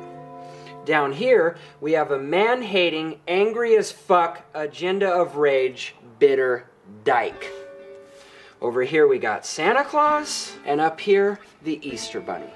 Which one is going to get to the $100 bill first? What is this supposed to prove? No, I'm serious. This is a serious exercise. It's like an SAT question. Which one is going to get to the $100 bill first? The male friendly lesbian, the man hating dyke, Santa Claus, or the Easter Bunny? The man hating dyke. Good. Why? I don't know. Because the other three are figments of your fucking imagination! I'm like, I get it. I understand. You don't like, or these characters don't like these people. Um, I think that's it's more char- I think it's definitely showing you more of Banky's character, um, which makes the separation of Holden and Banky's friendship a little easier to stomach. I think. You're like, I get it, I get it. I mean, you know, I would have got. I, I think what I'm saying is, I would have gotten it without that scene because we do. I'm pretty sure that comes after the scene where Banky is just showing pornographic images to the little kid at the train station, and I'm like, I'm like, I got it. I'm like, the point has been made. yeah, yeah, he's he's a fuckwit for sure. yeah, I don't know. Banky's d- uh, does he have redeemable qualities? I guess he's kind of loyal, but he's also undermining and a dick. So like, I don't know. yes, yeah, yeah. He he's the person that there should be another um, Kevin Smith universe movie about him in the movie we were talking about, where he has no redeeming qualities, but he has a sad childhood story, so someone falls in love with him. He should be the main character. that sounds great. Let's do it. Kevin Smith might have that already written or something. How long can that movie be? Oh God! If if we if we just have like, it'll be ninety minutes of complaining about comic books and pop culture, and ten minutes of of sad childhood story cut to wedding. There's going to be a whole act is going to be the Archie being gay thing again. They're going to bring that back. Nice. I could see it like in this day and age, Jason uh, Banky would like give a TED talk or something. Like he would, he would find a way to like, is? yeah, he would like find a way to like get on stage at a TED talk or something, and it would be like him saying the raunchiest, like most argumentative things, just with constant cuts to like old edu- uh, academic people in the audience, like having shocked reactions. That's the scene. We just okay. Where's our, we need our residuals when this movie comes out? Like, we should be getting checks in the mail after this. Right on. Yeah, I'm, I'm down. I need that passive income. Yeah, so so the dartboard scene definitely stood out to me as like you know there's there's, there's too much going on in this scene that's too distracting. I think that was the the biggest one. I I think that some of the other scenes not really as distracting or anything like that, but the ones that went on too long, the the sex stories scene in the lesbian club. Oh yeah, that was weird. I think that went on way too long, and I don't care if it is supposed to be an homage to Jaws. Like that's what it is supposed to be, like trading the shark injuries from Jaws. It's that. Oh, really? And I don't care, even if he's trying to do something artistic and and homagey. Too many sex stories, and them Yeah. laughing hysterically for like sixty seconds straight. I'm like. No, I'm like, ju- I'm like, I can tell Ben Affleck does not want to be there. Just let them leave. Yep. Yeah, Ben Affleck's character probably described me as an audience member during that scene also. yes. So I, I'll, I'll get on board with that one. That one was like after the after the second each of their first story. So like when we're getting to the third story, I'm just like, oh, we're still doing this. Yeah, yeah, and it, that that's where it goes into that. It's like it's being raunchy for the sake of being raunchy, and it's like, is that n- inherently, not inherently comedy? Is that inherently comedic to some people? Sure, I'm sure there's some people that find that very funny, but it's just it's just so overdone in this movie. I think. hmm And then the the third scene that definitely stood out to me as way too long is um, Ben Affleck talking to Hooper in the record store, where they're apparently in the longest, deepest record store in existence. Because the Mhm. whole scene is the two of them talking and slowly moving down the aisle of the record store, and it's like five minutes. It's like it's like what Fast and the Furious seventy five, where they they're like chasing a plane on a runway, and the scene is like half an hour long. It's like it's the longest runway in the world. This is the longest record store in existence. They never reach the end of it. They just keep talking and talking. And that's another scene where I think they're going in circles because that's when Ben Affleck's like Banky did like research. He found an old yearbook, and uh, her nickname was uh, Finger Cuffs. And uh, should I confront her? Should I do this, do that, do the other thing? And Hooper just like keeps telling him like the same basic information of like just ask her. Like don't be an idiot. Like you know, like be a real person. And he's just like, uh, but I am an idiot. but I too am also stupid. yeah, I, I'm starting to I'm starting to see what you're, what you're pointing out about about these scenes being too long. I do think that they it it does speak to the reality though. Like if you've ever been that person who's just like has this thing on your mind, it's like oh sure, yeah, you're gonna have a conversation that's too long about it. Yes, yes, I, I'm sure. I'm sure we've all been there before when someone's you know got something under their skin and you're trying to help them with it, and it's just like they just repeat the same things, and it's like, do you want my help? Do you want my advice, or do you just want to talk to me? You know, or talk at me? They're just stuck. Yeah, That's- yeah. And I, I guess since since I've lived that, and I'm probably going to live that in the future, I don't need to see it in a movie. I think that's that's my thing. I, I mean, I could see why you might feel that way, but I, I think that it does a good job of being real, being like a real scenario. Fair. Like I think that that overall, like what this movie's trying to achieve, is is like a realistic chain of events, Mhm. like things that could happen. Sure. And and some of them some of them are not ideal. Like you're not watching an ideal, and, and I don't even mean an outcome. I mean in like execution.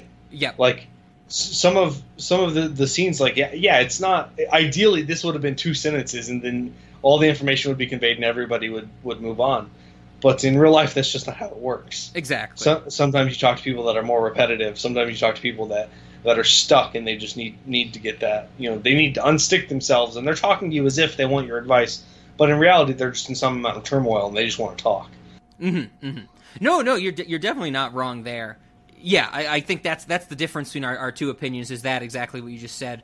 But I also wanted to mention with that with that scene another part of it that goes on too long and is not about the relationship aspect is when Hooper gets confronted by the little kid who's his fan, and he has to be like the uh, the Black Power dude again. And Right. thi- this made no sense to me because this is set up. We didn't mention this, but the setup at the beginning of the movie is that like Hooper is advertising his comic, which is called like what Whitey hating, White hater, Yeah. or something along those lines. S- something like that. Yeah. And and he's pretending to be like this this really militant, like you know, uh, Black Power type of person. And because we find out in the reveal that that's what like sells his comic book. And Right. When the movie started, I'm like, okay, you know, did they do that for laughs? The movie kind of goes on where Ben Affleck has to suppress his feelings while he's just friends with Alyssa. And I'm like, Hmm. oh, that's actually interesting. Like, you know, this dude had to put on a persona that was completely different from how he really feels to sell his comic book. And Ben Affleck had to put on a different persona to, you know, stay around this girl that he likes. And I'm like, that's pretty interesting. Like that duality of, you know, how people act around for their audience versus themselves. Sure. But then the scene at the record store when Hooper puts on the, the face again to, to deal with his fans, that's after Ben Affleck is already in a relationship with Alyssa. And I'm like, it hmm. doesn't matter anymore. Like he's he's already broken out that persona. Now he's himself with Alyssa, and and it, I'm just like, so this just seems like they're doing it for another comedic beat where Hooper's like, you see that guy over there? He's the devil. Never take your eye off the white man. And the guy and the little kid's like power, and it's just like, why? Uh, yeah, I think that was that was in there just for comedy. I, I don't know that it served any kind of purpose. Assalamu alaikum, little brother. It's just like I'm like, okay. I'm like, yeah, this is the late '90s. You could get away with that stuff, Kevin Smith. Uh, what is what? Assalamu alaikum. That's like is that Muslim? yeah, yeah, the, yeah, Muslim. Yeah. So I, I think he was going for like, um, of- well, I think hundred percent. Uh, Hooper in his persona is going for like the Malcolm X vibe. It was Malcolm X. Mu- Yeah, yeah. I'm pretty sure he was part of the Muslim Brotherhood, all that stuff. Okay. It's just interesting because like the black community are- in America is largely Christian. Which we are definitely experts on, everybody. right? Yeah, I'm I'm actually black and Muslim. you can you can tell with the way that we are we are questioning each other and ourselves as we say these things. We are experts on this topic. Malcolm The- X was my grandfather. the awkward tension in this part of the conversation is clearly indicative of our mastery of this concept. so yeah, I, I think that was that was that stuff where I was like, okay, you know, here we're just going through it. The movie has all this extra these beats of comedy that they want us to hear. I, another thing. I think it's before this, but not that it went on long. I just thought it was unnecessary and like atrocious. There's that scene where Ben Affleck explains the concept of arcade and arcade tickets to Alyssa.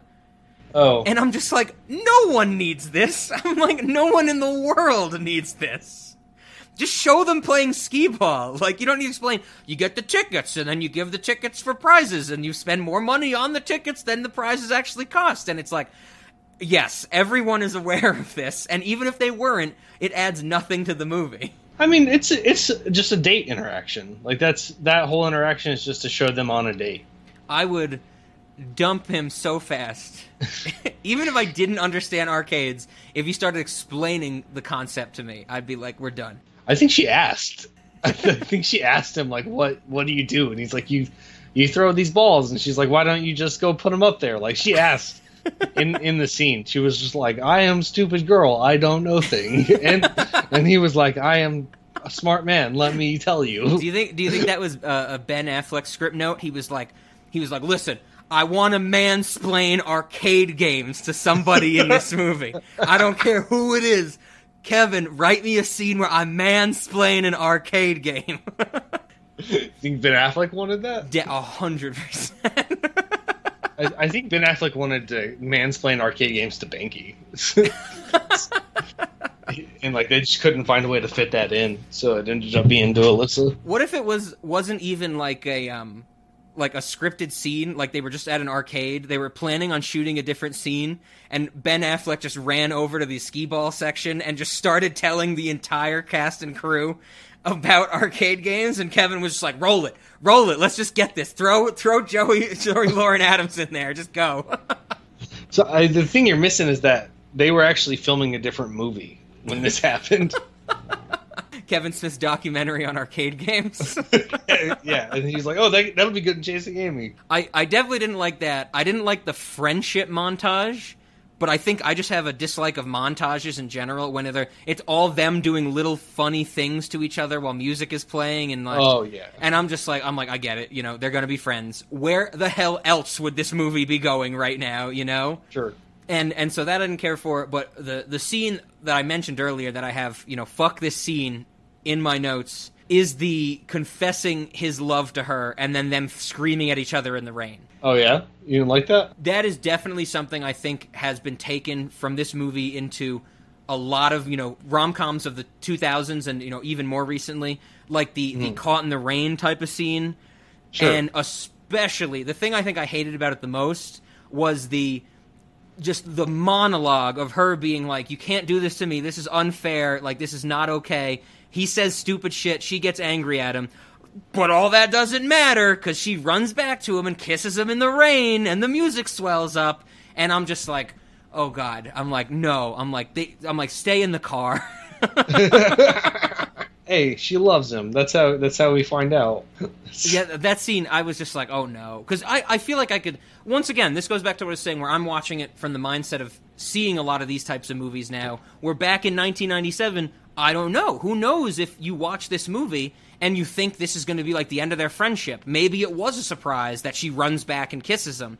But oh, I could sure. see it coming from a mile away. Like as soon as they left the car and it was raining, I was like, they're they're fucking at the end of this scene. Like that that is just done. Like that you could I would like bet money on it, you know, at that point. Sh- Sure. Yeah. And so I, I think I think that you're right. If if we didn't if you didn't have all the other experiences, you you would Yeah. see that scene and, and maybe maybe some part of it would be a surprise. As far as I was concerned, that was just like a feel good type of Yeah, way to the- introduce their situation. the upswing of their relationship type of thing, which which we had to go. You know, it's like the halfway mark in the movie.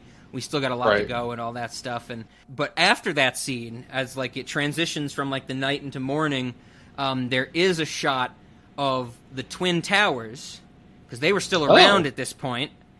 And I think that's very offensive. Kevin Smith should go back in and remove them. I, I think that that makes this movie unwatchable. I actually didn't even notice. So, Okay, okay, and so, but yeah, but yeah, of course, uh, some just like Ben Affleck's birthday. When anybody anybody shares a Ben Affleck's birthday, we mention it. Uh, whenever there's Twin Towers imagery or 9/11 imagery, we mention that as well on Cinemodities. So this one has both. Look at that. so at this point in the movie, once they get together, and we get some scenes of them like laying together or in bed or they're like on more intimate outings with each other like dates or whatever they start to talk a lot more about their relationships or their relationship and like the concept of soulmates and how she's Right. like you know i shut out men for some reason blah blah blah this Right. is where the movie really starts to make me think of Gigli So Okay. Gigli, of course, came comes out later. I think that was 2002 or 2003. I gotta I gotta ask you, Ben. Have you seen Gigli? I've not. Okay, so we did an episode on it last sometime. I don't know. We're in a time vortex, but there is an episode of Cinemodities about it, and I'm pretty sure I say in that episode this is one of the few movies I actually believe everybody needs to see. Like Okay. it is so bafflingly insane that it exists. It needs to be seen for like every reason, for story, for acting, for how much superpower is behind it and how small it feels. Check out the Gigli episode and watch the movie. But the main thing for this discussion is that Gigli, if you remove the mentally handicapped person they've kidnapped, the primary Okay. point of the movie is that Ben Affleck is in love with uh, J Lo, but J Lo is a lesbian, and Okay. throughout the movie he converts her, and he successfully like starts a relationship with her at the end of the movie. So a little different from Chasing Amy because they start the relationship in the middle, but Right. there's a lot of scenes of Ben Affleck and J Lo talking about like sex and men and women and which are better and like relationships and stuff like that. And Chasing Amy gets a little more into the concept of, I guess, soulmates or like finding someone to spend the rest of your life with. Where Right. Gigli is much more just like like you got to give everything a try type of thing. And- Okay. but but they are, they are very very similar. But Hmm. in the Gigli episode, I do mention chasing Amy, and I would love to ask Ben Affleck if if Gigli is his kind of like correction for chasing Amy, because he does not end up with the lesbian in chasing Amy, but he does end up with the lesbian in Gigli. So Okay. I'm just kind of wondering, did like did he need to finish both of them? Like he needed a movie in both categories, type of thing. It's like his counterbalance. Yeah, I've I've not seen. Oh, okay. So the sorry, I, you, you said a lot of stuff. The thing that stuck out to me. it said like three words, Ben. Come on. So she she talks about how like she didn't date men because she thought that she needed to try to date women or something. Yeah. It's like that whole conversation didn't make any fucking sense. Um, and, not, and I don't have a problem with that from the movie perspective because sometimes people don't make sense. But her character didn't make sense in that time. She was just like, I thought that I should open myself up to the possibility of women. And at no point did it occur to me that shutting myself down to the possibility of men was like the exact opposite of that. Yeah, I, I had trouble understanding that as well because it, it seemed like some of the things she was saying in within scenes or between some you know consecutive scenes were very contradictory. Yes. Where she's saying she's saying something like, you know, why should anybody like if, if you're only into one gender, you're you're cutting off like half of your chance of finding a soulmate, and I'm like, but that isn't that what you But- did when you said you were Yeah. only going to date women? I was like, I was like, so what are you really? Yeah, okay, I'm glad we're there. I was going to ask you maybe about she thought it was a Monty Hall problem and she should switch her answer. the Monty Hall. She fundamentally understands the Monty Hall problem and recreated it with two doors. or she's like, no, three doors is the same as only having two doors, and the third choice is opening both of them.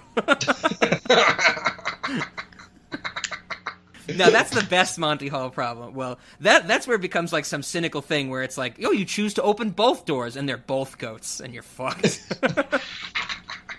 yeah, I, okay. I was going to ask you about that because I was so confused as well in some of those scenes. Yeah, it doesn't make any sense. And she she's like, I made my decisions, and I'm like, I'm happy with the, my outcomes and shit. And I was just like, you don't make any fucking sense. like you're just you're just talking. Goddamn women. Yeah, I definitely that that was where you know even though those scenes reminded me of Gigli, I think Gigli didn't get bogged down in like I said, it doesn't get into the concept of the soulmate too much. It's more about the the intimacy aspect of it, where it works better in Gigli, even though it's baffling. But it's just like like there's an extended scene where Ben Affleck is like just talking about how like great the penis is and how like there shouldn't be lesbians because it's like that's like the peak of sexuality and J Lo comes back with like no, like every decision in human history has been in some way motivated by the vagina. That's the peak of sexuality. And it's it's a crazy scene where they're just discussing this while Jennifer Lopez is doing like sexy yoga in barely any clothes. That's this scene. This movie's amazing, everybody. it's it's not sexy, like it, it will not turn you on. The scene is so weird, but it is a, a feat of cinema cinematic, you know, creation. And so that that works because you can get it's so superficial in Gigli that you cannot get confused by what they're saying. Where Okay. here it's like they're so bogged down in the emotional and longevity idea of relationships that I think it just like inherently has to be confusing from what the movie's given us and what the audience is going to think about relationships as well. Doesn't Banky Edwards say that he understands gay men because they like penises? See, that's why I can't buy lesbians. Everyone needs dick. See, I can buy fags, a bunch of guys that need dick, you know, just plain need it. That I get. Dykes, bullshit posturing. But live and let live, I guess. I'm sure the gay community appreciates your support. So, something like that. Yeah, I think there's that scene where she's like, "Can can two men fuck each other?" And then he goes off on something about that or something along those Yeah, lines. he's just like gay men make sense because they just like they get to bang. Yeah, so like anyway, the point I'm getting at is is that there's like this weird element of penis love, um, Yes. which if Ben Affleck is supposed to be a straight man, I don't know about you. I'm a straight man most of the time, and and also most of the time I'm not like, man, penises are great. more more often than not, if I'm thinking about my penis, it's like, man, this erection is getting in the way of trying to do actual things. damn, damn boners. I'm just saying, I don't, I don't have any kind of weird penis love as a straight man. I think that's uh, the the gay man's world, and maybe that's why he thinks Banky's gay. I'm only into uh, inanimate objects that are like huge, so I'm, I'm into bridges and stuff like that. And I guess also another thing, uh, I'm definitely because we mentioned earlier, I think virginity is only lost when you have children. so so only women can lose their virginity. Men can never Men- lose their virginity. Men are virgins forever. Except Arnold Schwarzenegger in Junior when he has that baby. That that was a groundbreaking movie. that was the first time a man lost his virginity on camera. Another scene I want to talk about that uh surprise surprise Ben I did not like. the uh the hockey game scene. So Okay. not when they're screaming in the parking lot, which I didn't like because her voice was making my ears bleed, but when they're at the hockey game, I definitely thought it was very like Uh, once again, like I don't know if pretentious is the right word, but maybe like very film schooly. Like someone has an idea and they're like, "Oh, this is a great idea," but it just comes off executed poorly. When Ben Affleck and Alyssa are like having their argument about finger cuffs, but it's it's not really argument yet. Like it's just simmering. Like Yeah. he's he's probing her for that information, and it's intercut with the hockey players fighting, and it's like one of them says something, and then we get a fist to the face, and then the other one says something, and we get like a jab to the stomach, and it's like, oh my god, like please, I get that they're having a fight, like I understand this is going to be their blow up, and I was like, this, I thought that was very uh, like like I said, film schooly. That'd be like someone who's making like an, an art film, be like, oh, this is such a good idea, and it's like it just comes off so poor. Does does ham fisted? Is that Yeah, ham fisted could be a good way to say it. Like, uh, definitely very overt, like right in our face type of thing. Uh, I think I mostly ignored that that was happening. I think if, if you didn't have the fight, the scene would work better because I think where Ben Affleck's like keeps probing her for information and Alyssa's like laughing about it until she blows up at him. Like if you just had that, it would work so much better because then it's like she's like, you know, is that what you want to hear? I fucked him. I took on two guys at once, you know, and the other people in the in the stands are like, yeah, even I know what you were doing, dude. Yeah. I remember those guys used to come over to my house almost every day after school. They'd bug my sisters, look through my dad's closet for porno tapes, raid the fridge. Oh, they really took advantage of my parents never being home. This one day, Rick pulled his dick out and started chasing me around the house with it. Right in front of Cody, man. I couldn't believe it. Rick pulled his dick out. Really? what did you do? I blew him while Cody fucked me.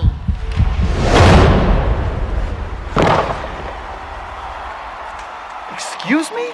That's what you wanted to hear, isn't it? That's what this little cross-examination of yours is all about? God. Well, next time, try not to make it so obvious, all right? There's subtler ways of badgering a witness.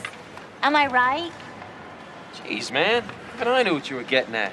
Uh, yeah, I can I can see why you would why you would dislike that. Uh, like I said, I mostly just didn't pay attention to it.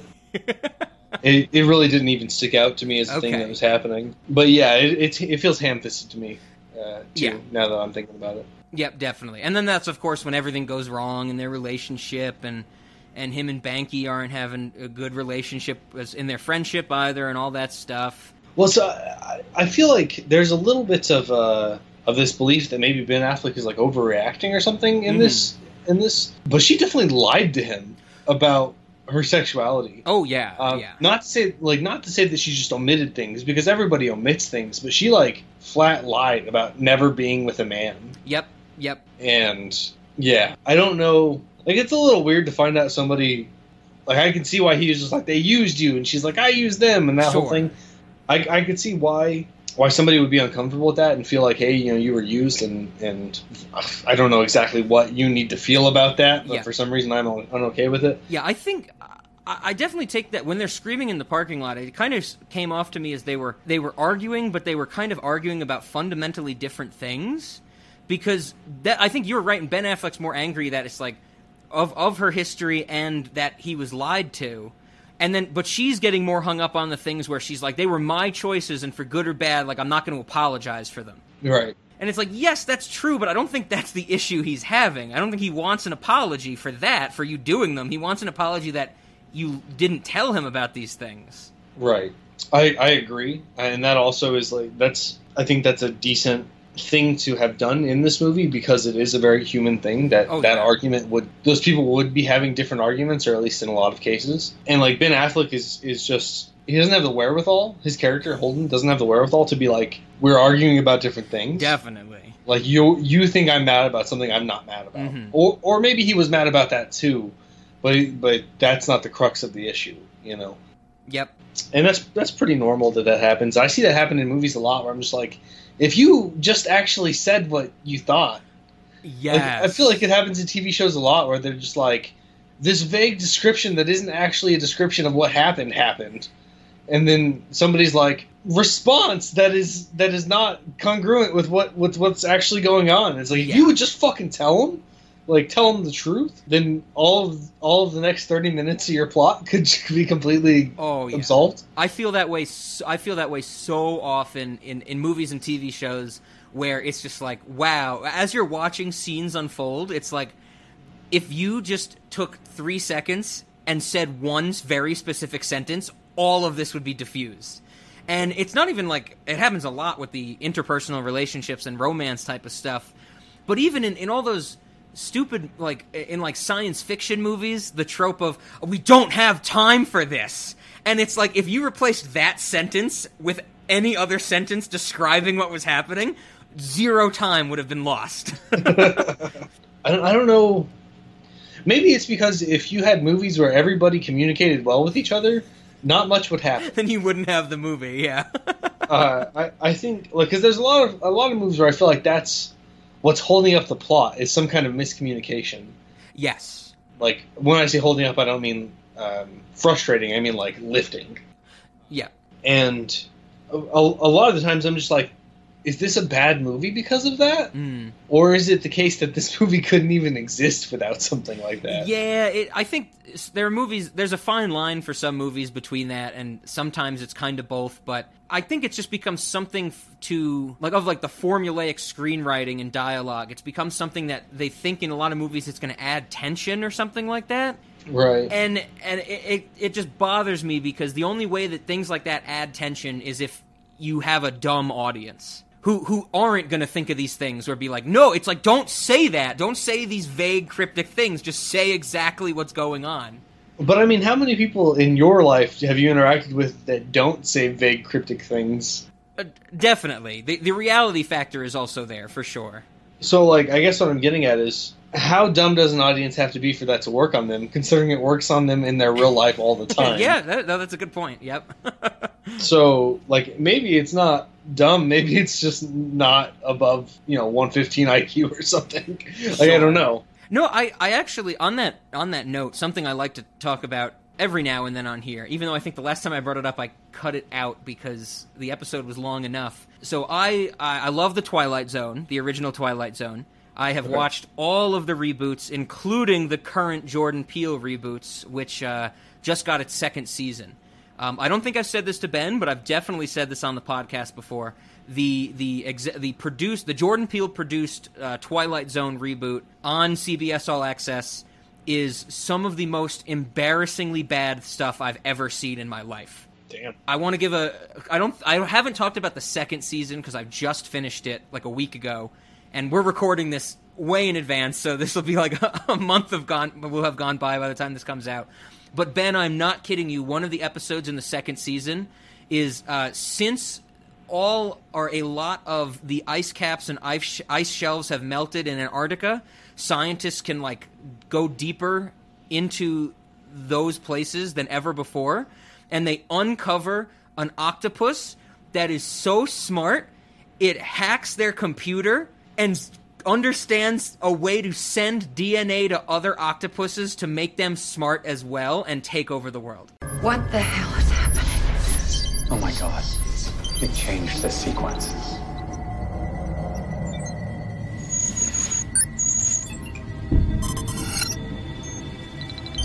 It figured out that somehow, during this operation, there will occur a mutation or sabotage of genetic material. And this same gene is manipulated for octopus DNA. The opposite would occur. Sea life could rise out of the ocean and stop life on land. It would do what evolution didn't 700 million years ago put an end to the human species. I, I did not do a bad job in explaining that because that's how stupid it actually is. there is a scene of an octopus using a computer. this stuff is embarrassingly bad. Wow. So so that's awful. There's an episode in this second season. It's called A Human Face if anybody wants to watch it where there's like this solar flare at the beginning and this couple who you know they're setting it up that this couple is like moving out of their house because their daughter died. Like their teenage daughter has has died somehow and they're very uh, distraught about it and they're getting ready to move. There's this solar flare. They hear a noise in their basement. They go down to their basement and there's this crazy alien creature. And the premise of the episode is that this alien creature throughout the episode like morphs into the form of their dead daughter. And and the the wife is like I don't care if it's an alien. I want my daughter back. And the husband's like, it's a fucking alien. That's the, that's the episode. And spoiler alert, it's just as stupid as the octopus one because the alien at the end of the episode goes, "I was sent here to like, you know, infiltrate humanity." But it turns out that human love is such a strong emotion. I'd rather just you love me. And he's like, "Uh, "We're not going to do our mission. We just want to be loved by humans." That's how the episode ends. It's embarrassingly bad anybody who I, I totally recommend watching the new Twilight Zone to know what you should never put in your own writing ever.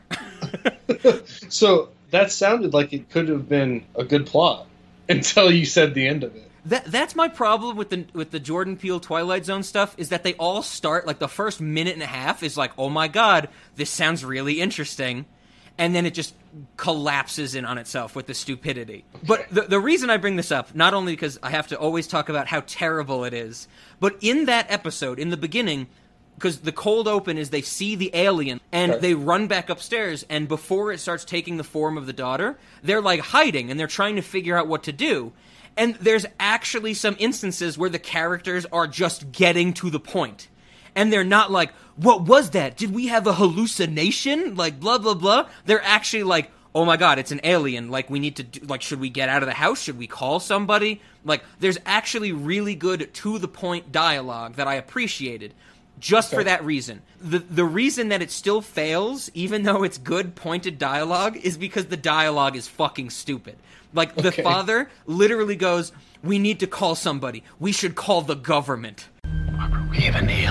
alien in our basement. Don't tell me you didn't see it. No, I saw an alien. And you saw it.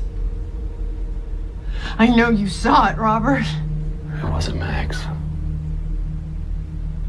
Okay, it didn't even look like her. It's what we need to do. Let's, No. We're, we're gonna call the cops. It we're gonna didn't call, look like We're gonna call the government. No, not exactly. But there was something there. Robert, it was something. You saw it. It was her. God damn it! Like that's what he says. He doesn't say we should call the cops or anything. He says we should call the government. so the, these episodes fail completely, but I'm kind of shocked that the the thing that I hate that we're talking about this cryptic vague dialogue, they actually fixed it in the Twilight Zone reboot from 2019 and 2020, but they fail on so many other levels. How has this gotten renewed for a second season? Ah, I the the first season got fairly good reviews, but it was terrible. Like I don't I honestly don't understand it. Like that's been something cuz the issue is it's on CBS All Access and hell will freeze over bef- before they release their numbers and their viewership. Like that is completely in the dark. Like no one knows. Like the only thing you have is cr- critical reviews for their shows. Okay. And and people, you know, people like us on the internet talking about it. but it's it's also Jordan Peele. Even though he's not directing it, he's writing some of them. The one that he wrote in the second season isn't embarrassingly bad. It's just bad. Is that is Jordan Peele? Is that Key and Peele? Jordan Peele? Yeah, yeah. that the So guy? you know, the guy who did Get Out and Us now, which is what he's he's known for more of that horror type of stuff. Sure. But uh, like I said, I recommend everybody check out the Twilight Zone reboot because it is an example of what never to do in storytelling. Though there's some episodes I think you would love, Ben. Like there's one where uh, a meteor hits this town, and the meteor like has this radiation on it that makes all the men in town be rapists. But the twist at the end of the episode, the meteor actually did nothing. The men were just rapists.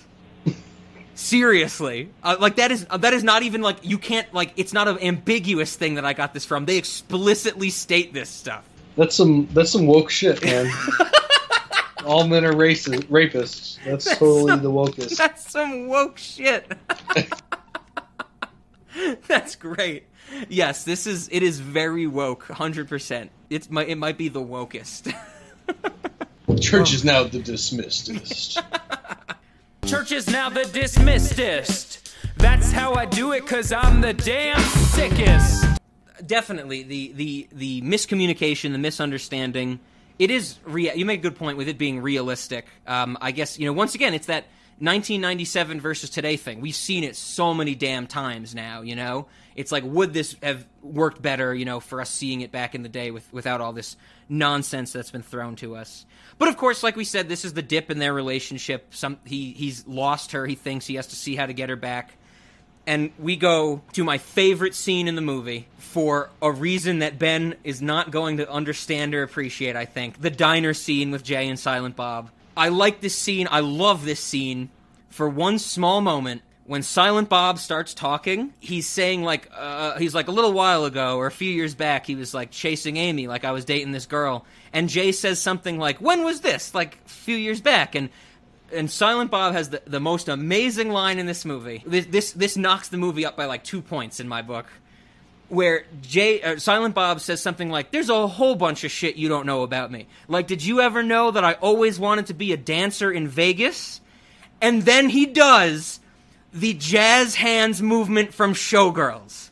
Oh, Like it is a direct reference to Showgirls. I'm gonna do it for Ben. You ready? You watching me?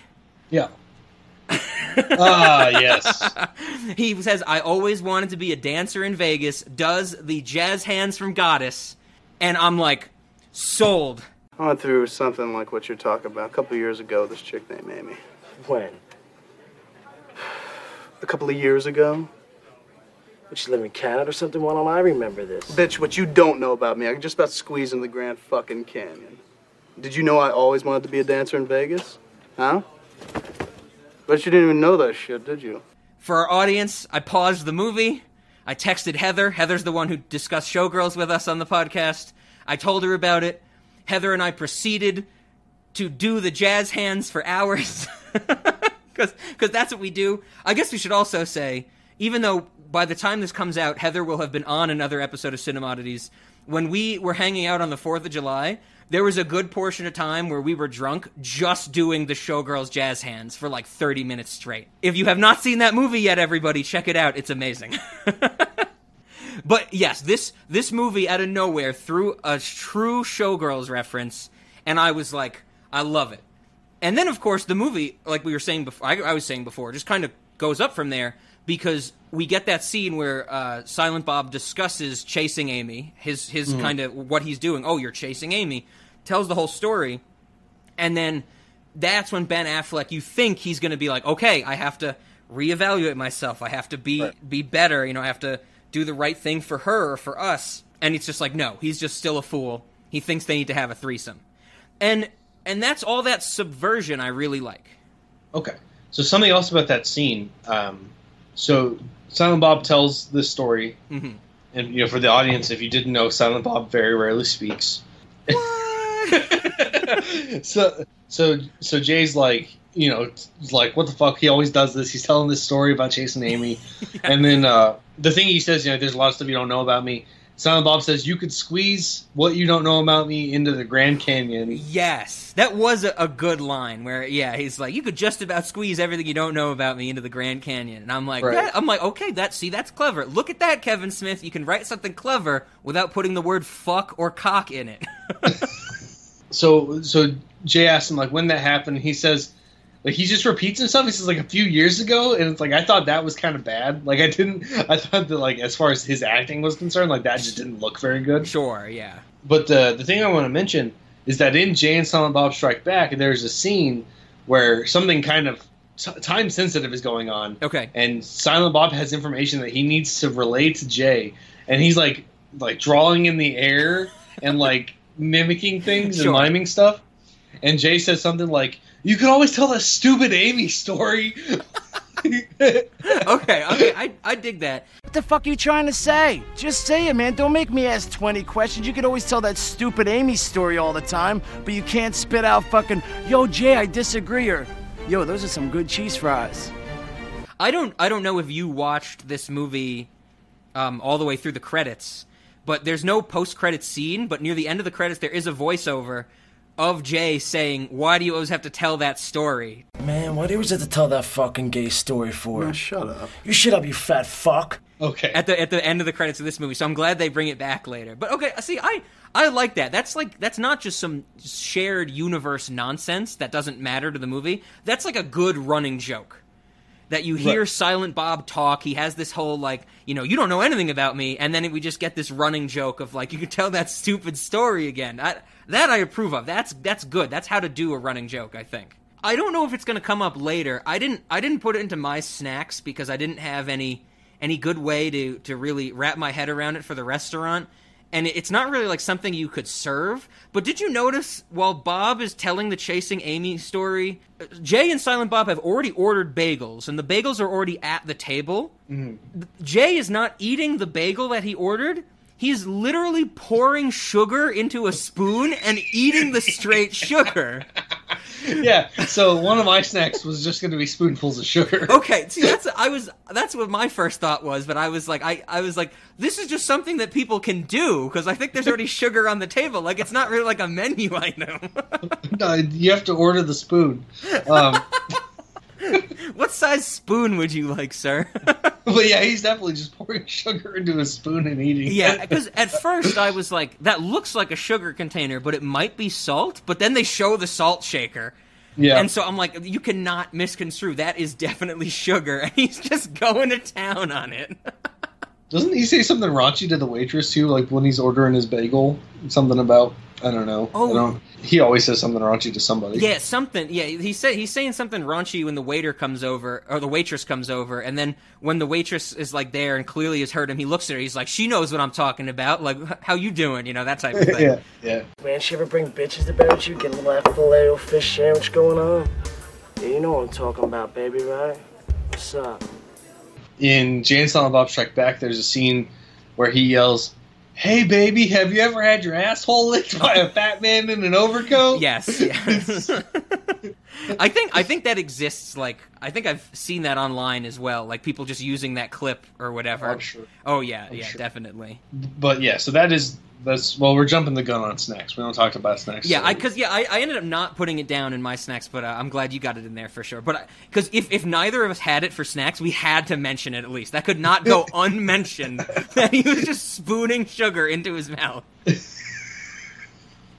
Oh god, absolutely crazy. So yeah, I mean after after that, it's uh it's pretty much the end of the movie. The uh looks like what the last 20 minutes we get the uh that we have to have a threesome and it, it's like we said before, Ben Affleck has no understanding of his or other people's feelings. Yep. And then and then I another scene that I think it fit, but I definitely think it was a little bloated is that that 1 year later thing where they're all separated and they have their their moments together type of thing. I get Right. that you need that at the end of the movie. You know, the movie just can't end with them all just breaking away. Like I get that from a, a movie perspective. You need some sense of finalization. But and you- but you know, I think some of it goes on too long. Where what uh, Ethan Suplee is back as the fan, and he's talking to to Banky, who yeah. what he does like Baby Dave is his new comic book or something like that. Little Dave. So, something baby something and he he did the uh he did the drawing himself Yeah. and which is actually why i mentioned that whole indiegogo thing earlier because like later he finds out like he could actually do the art Oh, and the yeah. inking he's just, Yeah, and like okay. he's like holden was just holding you back and like so that's yeah, okay, that's says. right. Yeah, absolutely. And then the whole time, like Ethan Suplee is talking to him, and Jason Lee is just looking at, at Ben Affleck across the room, like the whole time. And I'm Yeah. like, okay, I'm like, I get it. Yes, okay. ethan suplee is actually also in mallrats oh, sure, sure. fun fact he can't see a sailboat in one of those like hidden images pictures Oh, sure, sure. um, but yeah so Can you do those? Can you do the hidden image image things? I I have on, on occasion been able to do them. I don't know that I can reliably. Okay, I I haven't done one in years, but I I can do them. I used to be able to do them reliably. Okay. I had like a book of a bunch of them, and like when I was younger, and I think that like helped me know how to do it. But I was thinking about that like every so often that'll come up in like random places in pop culture or discussions. Like Yeah. people will remember those, and every time I think of it, yeah, and every time I think of it though, I'm like, I really had a book of them. Like, like they published just a book of these. That seems so strange to me. Where it's just like, shouldn't these just be hidden places, like for subliminal messages? I had had like a 30 page book of them, and it's just like I, I don't remember. It was when I was really young, but I'm thinking of like, like I'm just imagining me sitting there and like letting my eyes like go weak. Snowman. boat. And it's like there's no entertainment in that. It just it just baffles me when i think about having a book of those. I mean, I, I thought that they were pretty cool. Like it was neat that you your eyes could like unfocus and you could see something. oh yeah. And because they had that that 3d aspect to them as well which is Yeah, always would, the like, neatest part of it. yeah. So i mean anything that you, any other scenes you wanted to point out or that anything about that last scene or anything else about So in that last scene, he like he delivers a comic called "Chasing Amy" to to Alyssa Jones, and she's like, "This isn't mine," and he's like, "I know, I wrote it. You should read it. It's clearly about us." Yeah, that was another thing where it was like she because he he pops up and puts the comic book down, and she just doesn't look up from the table, just to Yeah. make that reveal a little stronger. And it's like she's she's literally waiting for the next fan to come up. Like Yeah. like why would she just be looking down at the table? She's not signing anything. like Right. Yeah, I mean, I think, like you said, it was just to make the reveal stronger. Unless it's supposed to reveal to us about her character that she doesn't look her fans in, in the face. well, well, that that could be it because after as the movie's ending and the I guess the current her current girlfriend comes over who doesn't know what a Vulcan is. Right. And uh, like the current girlfriend comes over says who was that? She goes, "Oh, just some guy I knew." And then the next fan comes up and immediately as the next fan comes up to get a idiosyncratic routine signed, Alyssa just starts talking to the girlfriend like, "What are we going to eat tonight?" Oh, I'm yeah, like, she does, I'm yeah. like, that's the biggest bullshit. I'd be like, I'd be like, hey, look at me. Like, I'm fucking paid to stand in your line. Look at me, you know? Uh, yeah, maybe that is what, what we're supposed to believe. Maybe that's actually why she's not successful as a comic book writer. she doesn't care about her fans. It sure seems like it. It has nothing to do with uh, with the content or anything. I, I do have to say I like that name of the comic book, even though we know nothing about the comic book. Idiosyncratic routine is a pretty cool name. What are idiosyncrasies? That's a it's like a, a behavioral thing, right? Yeah, so yeah, it comes up in a few different forms, but like um, things that are you know out of the norm or unexplainable. Like I know in medical, like a idiosyncratic disease is one they don't know the cause of, and so like I would imagine idiosyncratic routine would be about like you know I'm imagining the main character is like quirky and does things differently from everybody else and. Right. Like I get, it's like you remember um, Fresh Prince of Bel Air, like when Will Smith goes to like the, the the fancy boarding school or prep school, and he's the only one. They all have to wear the same uniform, and he's the only one that like turns his jacket inside out and wears it that way. Like that's idiosyncratic, that type of thing. Okay. All right. Yeah, and, and like for whatever reason, the inside of his jacket is really colorful. Yes. Yes, it's like this Arsenio Hall type of looking thing, uh, which is apparently the inside pattern on everybody's jacket. right? yeah, that I always found that strange. Okay, yeah, so idiosyncratic routine. Yeah, I dig that name. We should, we should steal it, Kevin Smith. We're coming for you.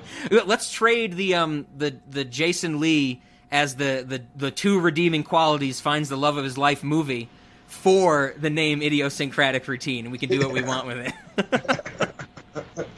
right on, right on. Uh, But yeah, I don't think there's much else to mention about this movie. It's um, it's a it's a rom com love drama thing. Yeah, yeah I think we did lesbian. go through a, a good bit of it, and so that's always that's always good, and which we should for Ben Affleck's birthday, uh, for sure. And I, I guess to to finish it up, I did want to uh, mention that I do agree with you. He's not the greatest in this movie. He definitely has some some scenes where it's like very very stale acting type of stuff. Sure. And I do want to say I don't really like the goatee on him at all. Oh, really? I yeah, do. I didn't. Uh, the goatee didn't do too much for me. I guess I'm too used to seeing him as clean shaven, and that could be also why I didn't really like Argo because he has the big beard in Argo. Okay. But Argo is also a very boring movie. I thought. Like the. Did you ever see Argo? No, I haven't. The climax is like Iranian officials looking at paperwork while they're on an airplane. like that. That's the exciting climax. Wow. The the movie also the the the Argo American version. I don't know if there's an actual Canadian version, but it just straight up like ignores Canada. So in reality, the whole Argo thing, where like when when they they stormed the U.S. embassy in Iran. The, they were like the uh, the U.S. embassy workers hid out at like someone's house in Iran, and they had to like figure out the plot of how do we get them out of Iran. Like in reality, the entire operation was thought of and carried out by Canada. And then Oh. the Argo movie is like Canada had nothing to do with it. Fuck Canada. oh God, really? yeah, and I was very confused by that when I watched Argo because I thought there was going to be like this whole like actual like tr- somewhat based in reality, but then the whole movie has like climaxes of people looking at paperwork and people barely getting to phones in time, and it's very bad. Okay. And I'm pretty sure it won. I know. I'm pretty sure it was uh, Ben Affleck won Best Director for it, which makes no sense. But he does thank Martin Brest in his acceptance speech, who's the director of Gigli. Okay. So It seems that sometimes the the critics really like shitty movies or something. Oh yeah. It's like, do you think that's like a pretentious thing? They're like, aha, you you just didn't understand. It's so good. yeah, I, I I definitely get that feeling sometimes. You know, it's I think that's how everyone, anyone who like thinks about movies a lot, or you know, they they aren't just like casual moviegoers where they actually can watch anything and, and think about it.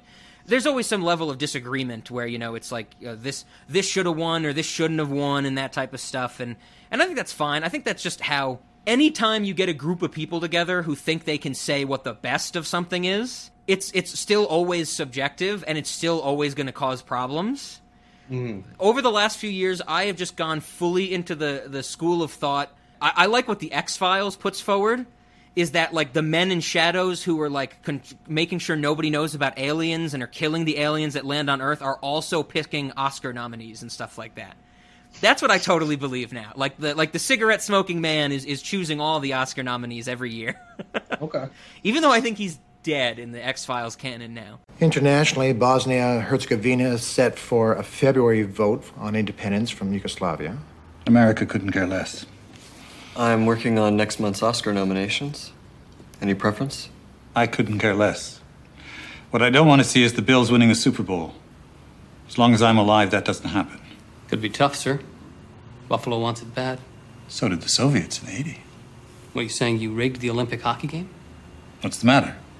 Don't you believe in miracles?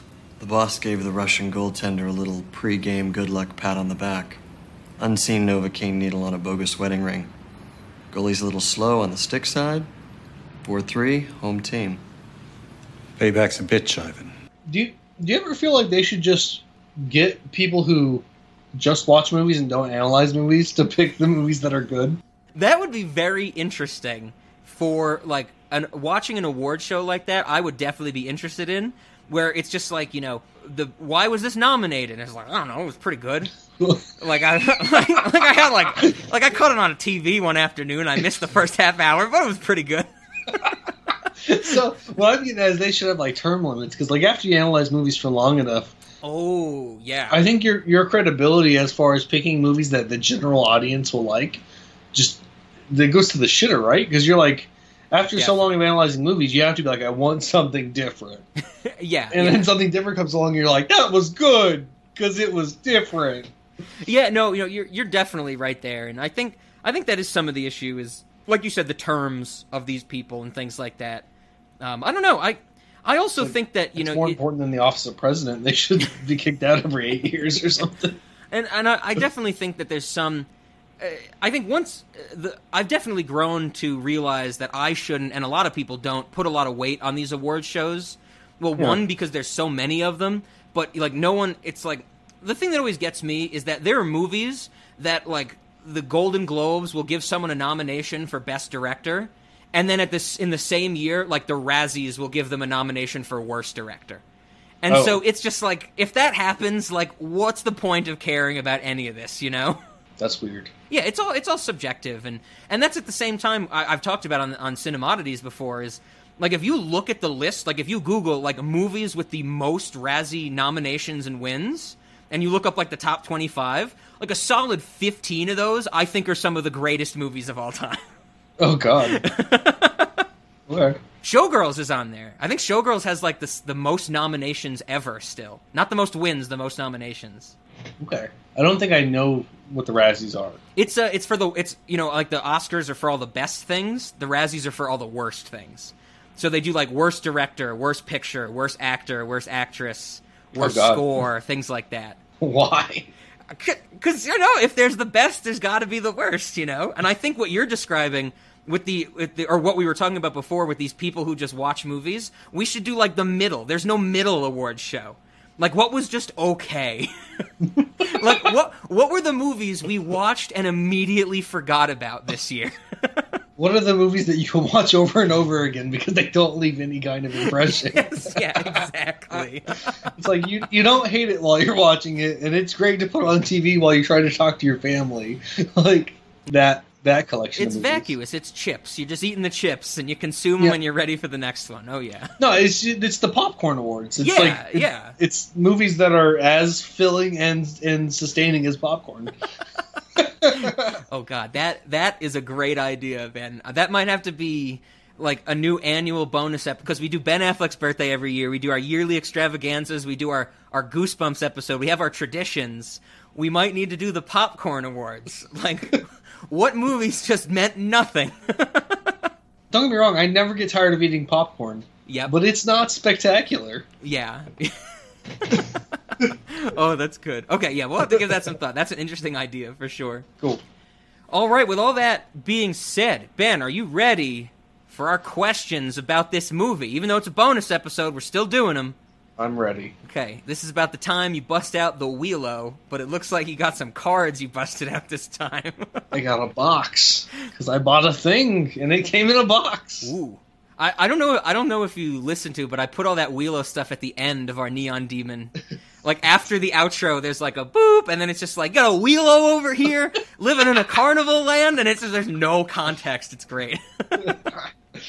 right on. So, all right, let's start with uh, Cinemodities and Late Night, and let's throw it over to you since you have more history with this, and you're the reason I found out about it and knew about this damn movie. What do you think for our, our Cinemodities and Late Night? Is it a cinemodity?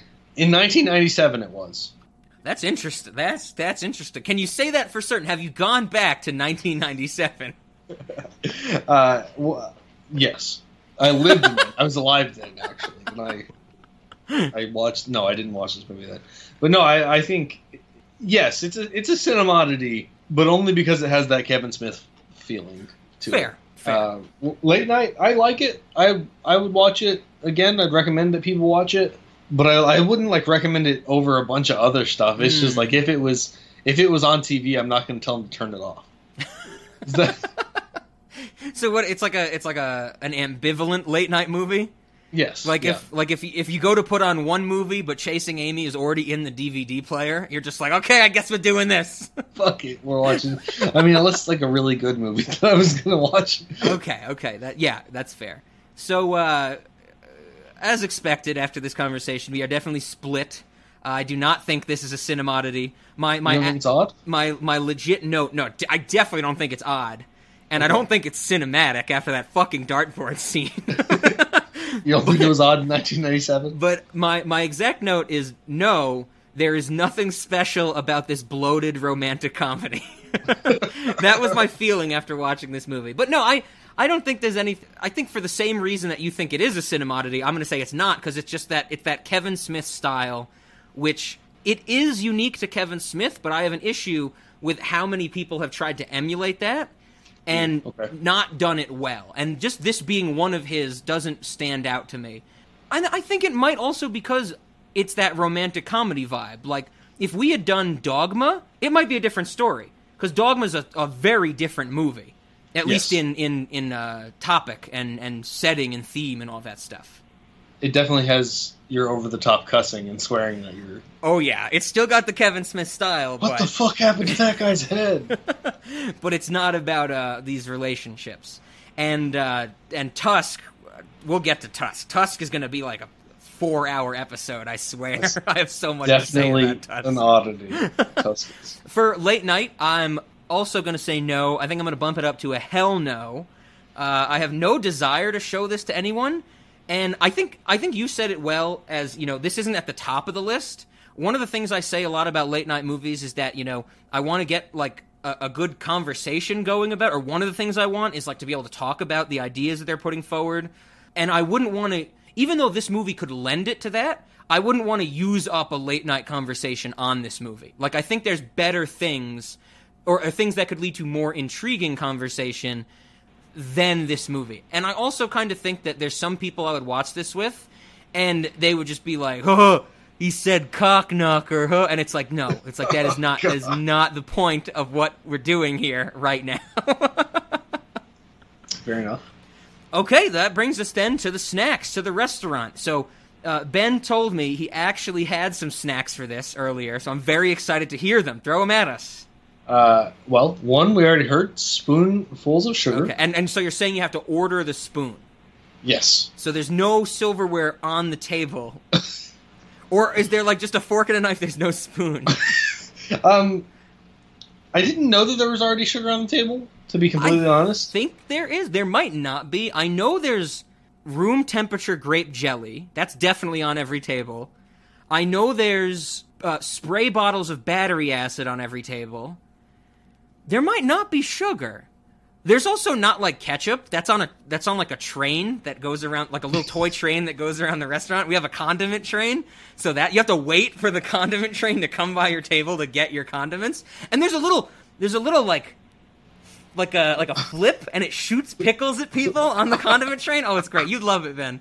But the sugar might not be on the tables. So Okay. they might have to order the sugar as well. you got to order the sugar.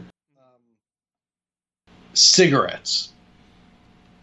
Like just cigarettes? you can order the number of cigarettes that were smoked in this movie. Okay, so I'll tell you, cigarettes might be the thing that's on the menu the most. Like, like we introduced cigarettes before we even had the concept of the restaurant. Like, there are so many because I think I think I've told you this before, and our audience knows. Like, I keep a spreadsheet of every episode and like who's on it, what their answers are to the questions, what snacks we pitch. Like, at least ten of them have cigarettes in there. Hey kids, cigarettes, or a cigarette in a dish, actually only appears five times in the spreadsheet. uh, I mean, at the restaurant, now including Chasing Amy. The others are Cowboy Bebop, Pink Floyd's The Wall, Black Swan, and Throw Mama from the Train. Okay. From me multiple times, from guests we've had on multiple times. Like, So the the point being that there are they smoke so many goddamn cigarettes in this movie. oh yeah, there's a lot of cigarettes in this movie. It was the '90s. Everybody was better off with a cigarette in the '90s. Like this movie's gonna get canceled just for the cigarettes, not even for whitewashing bisexuality or whatever. Um, Twin Towers imagery, cigarettes. this is an old movie. Bad representations of, uh, of of homosexuality. This I'm surprised this movie isn't canceled already. And then, I mean, do you guys already have bagels? Maybe. I, I probably not. If if we do have bagels, it's not just bagels. It's some something crazies in them bagels. I bet. So maybe you can order like a normal bagel, but you're actually intended to just eat the sugar when you when you get your bagel. What if you when you order the spoon and the sugar, a bagel also comes with it, and Perfect. then if the customer's like, I, I didn't order this bagel. Why am I? My Google Home just went off. I don't know why. When I said bagel, I think I might have heard Google. but when you when you order when you order the uh, the spoon and the sugar, you also get a bagel, and the customer's going to be like, "I didn't order a bagel," and the wait staff is going to be like, "Yeah, and you're not supposed to eat it. So wh- what's the problem?" Perfect. so so I definitely had um, a direct pull from this movie in that friend montage scene. I'm pretty sure it's in there. They're at like the birthday party. I think it's Alyssa's birthday party, and Ben Affleck has a cake in the shape of a topless woman. Yeah. And that that cake does not look like a good looking woman. That woman looks ugly as hell. I actually remember when I was watching this, I was like, as as an illustrator, he should be pretty ashamed. Right? Like how how does how does if, you can draw with a pen or a pencil, like just get that piping bag for your frosting, like you're holding a pencil, it shouldn't be that different, right? Like it's thicker, I get it, but come on, it shouldn't look that Yeah. bad. Well, he's not good at inking, so And that that cake did try to have some depth because I think the breasts were elevated. Yeah. So so I want to have cakes. We I, we I think we have a few cakes already in the restaurant, but I want specifically ugly topless women cakes. okay, Like cakes in the shape of topless women that are ugly as hell. right on. Is it, are they modeled after ugly women, or are they modeled after regular women, and then they're done poorly? I could I could go for both. I think I was actually leaning towards the people who design the cake. We we the people who are making the cakes look like women. We just tell them that they need to look like women, but we specifically hire people that haven't seen a woman in 10 years and are trying to do it from memory. So it's just you know it's going to come out looking really strange. So we're hiring people that are stuck in the restaurant somewhere. De- definitely. okay. What's that Rick and Morty quote? Aren't they stuck in like the Morty's stuck in the woods forever? And then uh, he finds Rick again, and he's like, "Rick, you gotta let us get it. You gotta get us out of here. I'm so horny. I masturbated to an extra curvy piece of driftwood the other day." like those type of people. They're making cakes for us. Solid. I, m- I, mi- I miss my family. I miss my laptop. I masturbated to an extra curvy piece of driftwood the other day. Look, I, I don't care what it takes. You two are putting aside your bullshit and you're working together to get us back home. And Right then on. the the last thing I had for the restaurant wasn't a snack, but it um it goes back to uh, another diner scene which we didn't mention because it's so quick. But it's the the scene right before Ben Affleck confesses his love for Alyssa, and before they leave the diner, uh, Alyssa haggles for the painting, where she's like, the price tag says seventy five. I'll give you fifty, and the guy, the wait, the the guy at the restaurant is like, Manuel, can you bring the whatever down? Or and she, buys the painting and tells Ben Affleck he needs to hang in his apartment. So this gave me a great idea for the restaurant. I don't think we are currently hanging any artwork, but here we're going to start hanging artwork, and it's going to have price tags on it with incredibly cheap prices. But here's the trick: the price tags for low prices are part of the artwork. so when people ask to buy them for like 75 cents, $2, we hit them with the real price and they have to haggle and they're going to be baffled because they're going to be like, it says it costs $2 and be like, no, that is part of the art. It doesn't matter if it's a picture of boats. That price tag was put there by the artist. Like we we have our own prices for the artwork, and it's going to be a big like Jason Lee type of argument in the restaurant about the prices of these artworks. That's perfect. I like it. So we gotta Ben. We might uh, I'm we might commission you to do some drawings where you're putting price tags in the drawings. Um, do we have a finger cuff section of the of the restaurant? Explain what you mean by finger cuff section. like the the Chinese finger cuff toy. So you get people like just stuck together. Do we have those in the? Re- no, I don't think we have those in the restaurant. Damn. I've always enjoyed those things, those fin- Chinese finger cuff toys. They're Then we need cool. to we need to bring those into the restaurant. Does this have something to do with the sex room? I think one of the last times you're on here, you talked about the sex room, and I was like, "Do we have a sex room?" And you were like, "The sex room I know about." I don't know, Rob. You're like, "Okay, I went to the restaurant once. I found the sex room. Next time I came back, I went the same exact place. I couldn't find the sex room." I, I don't have thorough notes on the restaurant. I could, uh, I could see maybe uh, in the kids section, sin e modities, we give them some finger cuffs toys to play with just to keep their hands busy, you know. But then that would also prevent them from using the sinks in the kids portion of the restaurant, which is standing water with a bunch of knives at the bottom of it, which we also want them to use, you know. So it's a it's a trade off, you know. It's a you got to This is see Ben. This is why you should like that we're just picking your brain for ideas, and after this, you don't actually have to go and implement them at the restaurant. Be be thankful that we have Zach and I have the tough job in this this half. I'm I'm very thankful. You don't even know. All right. So, did you have any other snacks? Those are my only two: the the cakes and the arts. No, I I thought I had a third one, but I, it's not coming to mind. So Okay. Okay. we're gonna have to just uh, maybe a cunt rag. So we do. All of our employees do get jizzles, which are like chamois, but for cleaning up jizz. So how how different would a jizzle be from a cunt rag? Uh, I think it's only for cleaning up menstrual blood. That now we're getting a territory that I don't know if we're experts on. We're experts on a lot of things, Ben. I don't know if we're experts on menstru- menstruation. Oh, I wasn't talking about menstruation. I was talking about those people that sing min- minstrels. Min- minstrel blood?